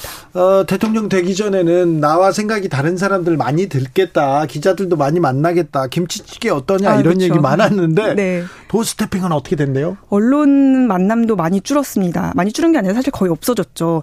도어스태핑 마지막으로 한 게 11월 18일이었더라고요. 작년에. 그, 그 이후에도 기자들 이렇게 안 만난답니까? 없었습니다. 왜냐면 한답니까? 그 이후에 이제 순방 갈 때도 사실 전용기에서 이제 회담 같은 것도 간담회 같은 것도 하고 원래 그렇잖아요. 그것도 사실 한 번도 안 했거든요. 이번에 순방 나가면서도. 아 그래요? 그러니까 뭐 점점 이렇게 접촉면이 줄어드네요. 네 그런 상황입니다. 주입식 홍보만 하는 거 아니냐 이런 얘기가 계속 나오고 나오고 있는 겁니다. 네. 기자들의 수다 한결의 오연서 기자였습니다. 감사합니다. 감사합니다. 교통정보센터 다녀올게요. 김민혜 씨.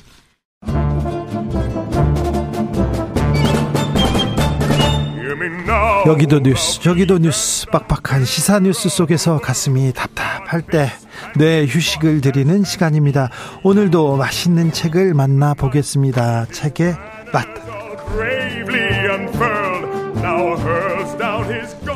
김갑수 평론가 어서 오세요. 안녕하세요.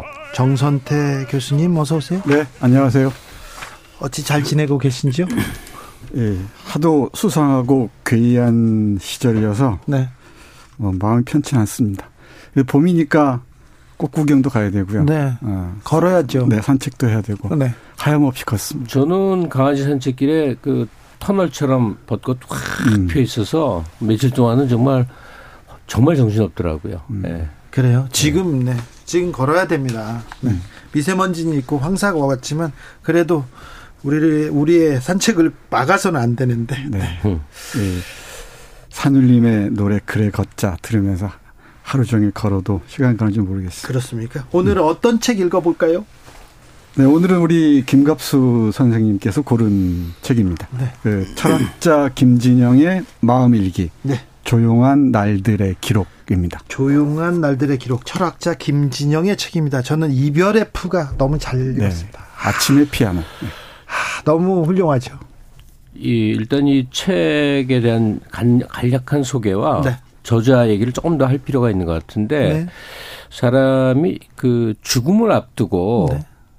특히 이제 암 같은 경우에 병상에서 이렇게 한 줄 한 줄 기록을 남기는 게 있어요. 네. 어, 이 시간에도 소개한 적이 있는데 몇 해 전 그 이여령, 이여령 선생님 얘기했죠. 눈물 한 방울 네. 굉장히 많은 울림을 줬는데 그 전에 또 그 김현 교수 예. 평론가 김현 교수도 똑같이 암으로 돌아가시는데 그 침상 기록이 음. 있는데 음. 김진영 선생도 마찬가지였어요. 이게 오늘 소개해드린 책이 바로 그겁니다. 네. 철학자 네. 김진영 교수도 어 2010년부터 16년까지죠. 네. 6년 동안 그 암투병을 하면서 그 아포리즘이라고도 표현하고 그냥 줄글이라고 해도 돼요. 그러니까 시가 아닌 산문이나 짧게 울림이 있는 글을 쓰는 것. 우리말로는 잠언이라고 하는데 음, 네. 잠언으로 설명될 수 있는 한 기절 한 기절들을 남겨놨는데 사실 이분이 뭐 꽤 이제 깊이 있는 철학자 요소도 있기도 하겠지만 네. 그분의 이제 상황이 이제 이 세상하고 어쩌면 이별할 수도 있는 이 글이 쓰여준 내내는 병의 경과를 잘 알 수가 없는 때니까 그래도 희망을 갖고 이제 여러 상황들이 있었겠죠. 6년이나 되는 시간이니까. 그때 쓰여졌던 한 구절 한 구절이 이제 삶과 혹은 그 마지막의 경계에서 어, 자신이 느꼈던 모든 것들이 이렇게 하나하나 기록이 돼 있는 거죠. 네. 네, 그 잠언이라고 말씀하셨는데 짤막한 글 쓰기가 참 어려워요. 예. 예 한두 줄로 핵심을 그 관통한다는 게 참 어려운 일이죠. 예컨대 2014년인가요? 어, 그 국정교과서 얘기 있었죠. 어, 예. 국사교과서. 네. 딱 한 문장, 짧은 한 문장을 이렇게 얘기합니다. 교과서 국정화는 또 다른 식의 계엄령이다. 네. 또 이런 문장들도 있어요. 짤막한 글입니다. 사랑이 없는데 무슨 정치가 있나라고 썼었다. 자리를 바꾸어 쓰자. 정치가 없는데 무슨 사랑이 있겠는가. 네. 아, 울림이 아주 깊죠. 그렇죠. 이런 짤막한 문장들이 우리가 전하는 그 깊이. 네. 그걸 헤아리면서 한 문장 한 문장 읽다 보면은, 예, 뭐, 아주 놀라운 그, 아, 충격에 과거에 우리나라에 이런 유의 책들이 꽤 유행을 한 적이 있었어요. 음. 어, 저도 기억이 나는 게 있는데, 니체, 아, 저, 네. 니체하고 저, 누구야, 하여튼 책 제목이 괴로움의 위안을 꿈꾸는 너희들아 해서, 아, 음. 아, 헬만 에세. 음. 귀절들을 이렇게 쭉 모아서 지금 오늘 소개해드리는 책을 포함해서 이런 책들은 앞에서부터 페이지별로 쭉 읽어나갈 필요가 없이 그냥 펼쳐지 네. 네, 아무데서나 이렇게 들어가는 거죠. 특별히 뭐 이분이 투병 생활을 했습니다. 그래서 아, 죽음에 대한 아, 깊은 그 고민이 있었어요. 그래서 음. 이별 그리고 이별을 얘기하기 때문에 사랑에 대한 얘기도 짧은 글이 가슴에 그냥 와닿습니다. 음. 그래서 아, 그렇게 뭐 인생 얘기가 아니고 그냥 사랑 얘기로 이렇게 보셔도 좋아요. 음. 모든 것들이 떠나도 사랑의 마음이라는 뗏목만 있으면 나는 어디로도 곧 도착하지 않겠는가 이런 얘기도 있고요. 그래서요, 네 많은 생각을 던져줍니다. 시다 이런 생각도 네. 많이 했어요. 예, 근데 이 저자 김진영 교수를 저는 개인적으로는 몰라요. 유튜브를 통해서 이분 강연 강의는 좀 이제 접하고 그랬었지만, 근데 그 우리나라에서 전개됐던 하나의 정신사적 흐름의 한 상징 같은 존재여서 좀 얘기를 드리겠는데. 네. 그 한국이 완전 시골이었던 60년대는 그 전혜린이라는 그 이제 음. 교수 작가가 음, 네. 독일에 유학을 하면서 썼던 글이 한국 청소년들은 다 읽었었어요. 네. 그 독일 가스 등의 추억을 가보지도 않고 다 느꼈어요. 네. 그러다가 70년대 어느 시점 이후 그리고 80년대 접어들면서 유학의 길이 열렸어요. 드디어. 네. 한국인들도 유학을 간게 그때 대거 독일을 갔습니다. 네. 그때 경양식집 가스 등 많았고요. 네. 그리고 독일 유학 많았습니다. 그럼 너나 없이 독일을 간 게 그 뭐몇 그 가지 향수들. 그러니까 대학 신입생 때는 우리가 사회과학 공부라고 해서 막시즘에 기반한 그런 이, 이 스터디가 많았고 뭐 그것이 연결 연결돼서 앞날에 내 인생이 어떻게 하면 잘 풀릴까 하는 현실적인 생각은 전혀 무관하게 무언가 배움에 대한 동경이 독일 쪽으로 미쳤어요. 제 주위에도 무척 많습니다. 그래요. 독일 가면 또 저 기간이 한 10년 걸리거든요. 그러니까 이 김진영 교수도 프라이브 저 고대 나와서 프라이부르크 대학 가서 오랜 세월 있고 이제 학위하고 오신 그런 양반인데 그러니까 속이 소위 프랑크푸르트 학파라는 비판 철학자의 이 그 정신 세계가 바닥에 쫙 깔려 있는 사람인 거죠. 네. 그런 시가 시선으로 한국 사회를 자기 자신을 이 세상을 이렇게 들여다본 시선이 예. 이렇게 감성과 함께 녹아 있어서 좀 묘한 기분이 들어요. 음. 네, 어렵지 않습니다. 어렵지 감성과 않습니다. 함께 녹여 있어가지고 어, 제 저를 그 글을 읽다 보면 나의 사랑을 나의 삶을 투영하게 돼요. 그냥 음. 자연적으로. 자, 책으로 한번 들어가 볼까요? 그 전에 이게 일기잖아요. 네, 네. 그러니까 일기니까 그 일기를 쓴 사람의 내면 풍경이랄까? 네. 이걸 들여다볼 수 있어요. 그러니까 네. 비밀을 읽어내는 것처럼 네. 그러다 보면은 금방 말씀하셨듯이 이분이 어떤 책을 읽었는가, 어떤 어. 그 작가를 좋아했는가, 네. 또는 어떤 음악을 들었는가, 어떤 영화를 봤는가 이걸 쭉 알 수 있단 말이에요. 어려운 사람 책 많이 읽었어요. 네. 근데 또 개인적으로는 많이 병도 앓고 네. 그러면서도 술을 끊지 못했던 것 같고 담배를 이렇게 좋아했고. 잠깐 근데 우리 말하다 보니까 책 제목을 말 안 한 거 있죠. 했습니다. 아, 했어요? 네. 조용한 날들의 기록. 그리고 네. 강아지를 이렇게 좋아했던 것 같아요. 네. 제 좋아하는 작가를 보니까 프루스트를 프루스트 계속 나게 좋아했던 네. 것 같고요. 잃어버린 시간 찾아서. 네. 그리고 카프카를 아주 깊이 사랑했던 것 같습니다. 그리고 베냐민이나 아도르노, 롤랑 바르트. 네. 바르트 내 얘기 많이 롤랑 바르트 전, 네. 전문이죠. 그렇죠. 그, 그와 관련된 책도 많이 네, 에도 일기를 번역했고요. 네. 그리고 김수영도 좋아했던 것 같고. 그리고 짤막한 잠언으로 유명한 프랑스의 작가 에밀 시오랑이 있는데 후반부로 갈수록 에밀 시오랑의 인용 빈도 수다도 높아집니다. 네. 그래서 이 김진영 어, 이 작가의 어떤 교수의 내면의 내면에 깃들었던 작가들 네. 음악가들을 들여다보면 재밌을 것 같습니다. 김진영 선생님의 책을 읽잖아요. 네. 그러면은 이건 좀 속물적인데 좀 단편적인데 어디 가서 아는 척하기 되게 그렇죠. 좋습니다. 폼이 나요. 그렇죠. 네. 그거 맞죠? 외워가 외워갖고 자기 그렇죠. 말인 것처럼. 그렇죠. 써먹기 정말 좋습니다. 제가 우리 학생들에게 가끔 얘기하는 건데 인생의 10분의 10분의 9는 폼입니다. 그러니까 아. 그 10분의 1만 내공으로 채워주면 됩니다. 그렇죠. 그 많은 사람들을 많은 사람들이 책을 읽었어요. 네. 자기를 학대하듯이. 네. 근데 또 어, 읽다 보면 쓰는 것도 필요하잖아요. 왜 네. 읽기만 하는가? 예. 그래서 글쓰기와 선물 주기라는 짤막한 글 소개해드리겠습니다. 예. 2015년 8월 어느 날 일기입니다. 네. 글쓰기는 본래 나를 위해서 하는 일이 아니다. 그건 남을 위해서 하는 일이다. 다른 이에게 사랑하는 이에게 마음을 담아서 건네는 선물 주기. 그것이 글쓰기다. 그런데 선물 줄 사람이 없을 때, 선물을 받으려는 사람이 없을 때 나는 어떻게 해야 하나? 글쓰기는 본래 행복한 일이었지만 오늘의 글쓰기는 외로운 일이다. 아무도 나의 선물을 알아보지 못하고 아무도 나의 선물을 받으려 하지 않는다. 그래도 나는 글을 쓰고 그 갈 곳 없는 선물을 다시 나에게 준다. 주소를 잃은 글들이 갈 곳을 모르는 선물들이 온 세상을 떠다니는 건 아닐까. 바틀비가 태워버려 야 했던 도착할 수 없는 편지들처럼.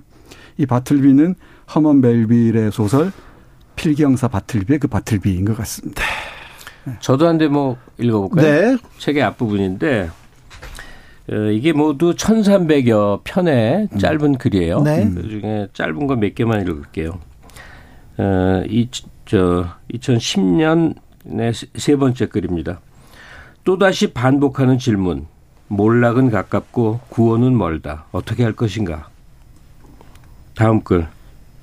잘못 살았으나 그러나 우리는 살았으니 점점점. 하나만 더요. 아름다운 것은 현기증을 일으킨다. 이 현기증은 아름다운 것의 두 존재성 때문이다. 아름다운 것. 그것은 생생하게 살아있는 것이다.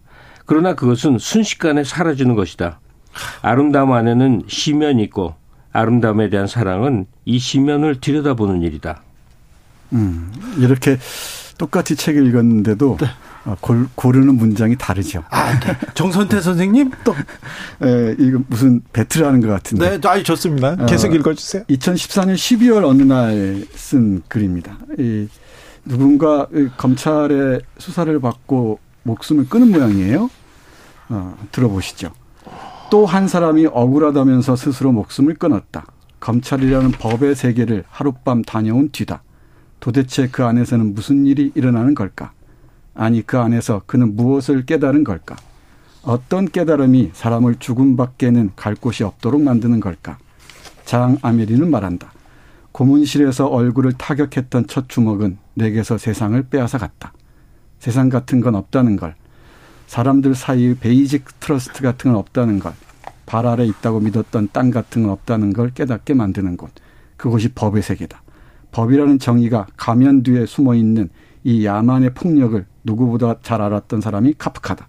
그가 평생 동안 편한 잠을 자지 못한 건 이 폭력이 너무 무서웠기 때문이다. 이 카프카의 네. 소송이 떠오르기도 하고요. 장 아멜이라는 프랑스의 그 아우슈비츠에 살아온 어, 살아온 살아 돌아온 그 작가가 쓴 글들을 인용합니다. 고문실에서 얼굴을 타격했던 첫 주먹은 내게서 세상을 빼앗아갔다. 저는 이런 문장들이 오랫동안 기억에 남습니다. 일기를 지금도 쓰는 사람들이 있을까요? 아, 있죠. 있죠. 아니, 주 기자는 일기 쓰세요? 저는 20대까지는 뭐 한 10여 년을 썼었는데요. 그 이후에는 안 씁니다. 그러니까 일기에 대한 두 가지 기억이 있는데 저도 10년도 넘게 네. 아무 감정도 남기지 말고 건조하게 네. 일과만 쓰자 해서 수첩을 장만해 갖고 예. 그 지금도 있는데 이렇게 1년 1년 남아 있어요. 그러면 그, 그 다음날 아침에 쓰는 거예요. 전날 행정만 쓰는 거예요. 네. 근데 그것도 지나놓고 보면 굉장히 의미 있어요. 그러니까요. 예, 네, 그냥 아주 정말 건조하게 뭐 주로 시간대 뭐 하고 뭐 하고. 근데 반대로 김지영 교수 지금 오늘 소개해드린 책처럼요. 일과며 뭐 생활상의 어떠한 것도 다 그냥 벗어나서 네. 그때 그때 떠오르는 심상, 네. 마음에 들이우는 어떤 것만 이렇게 적는 음. 방식. 음.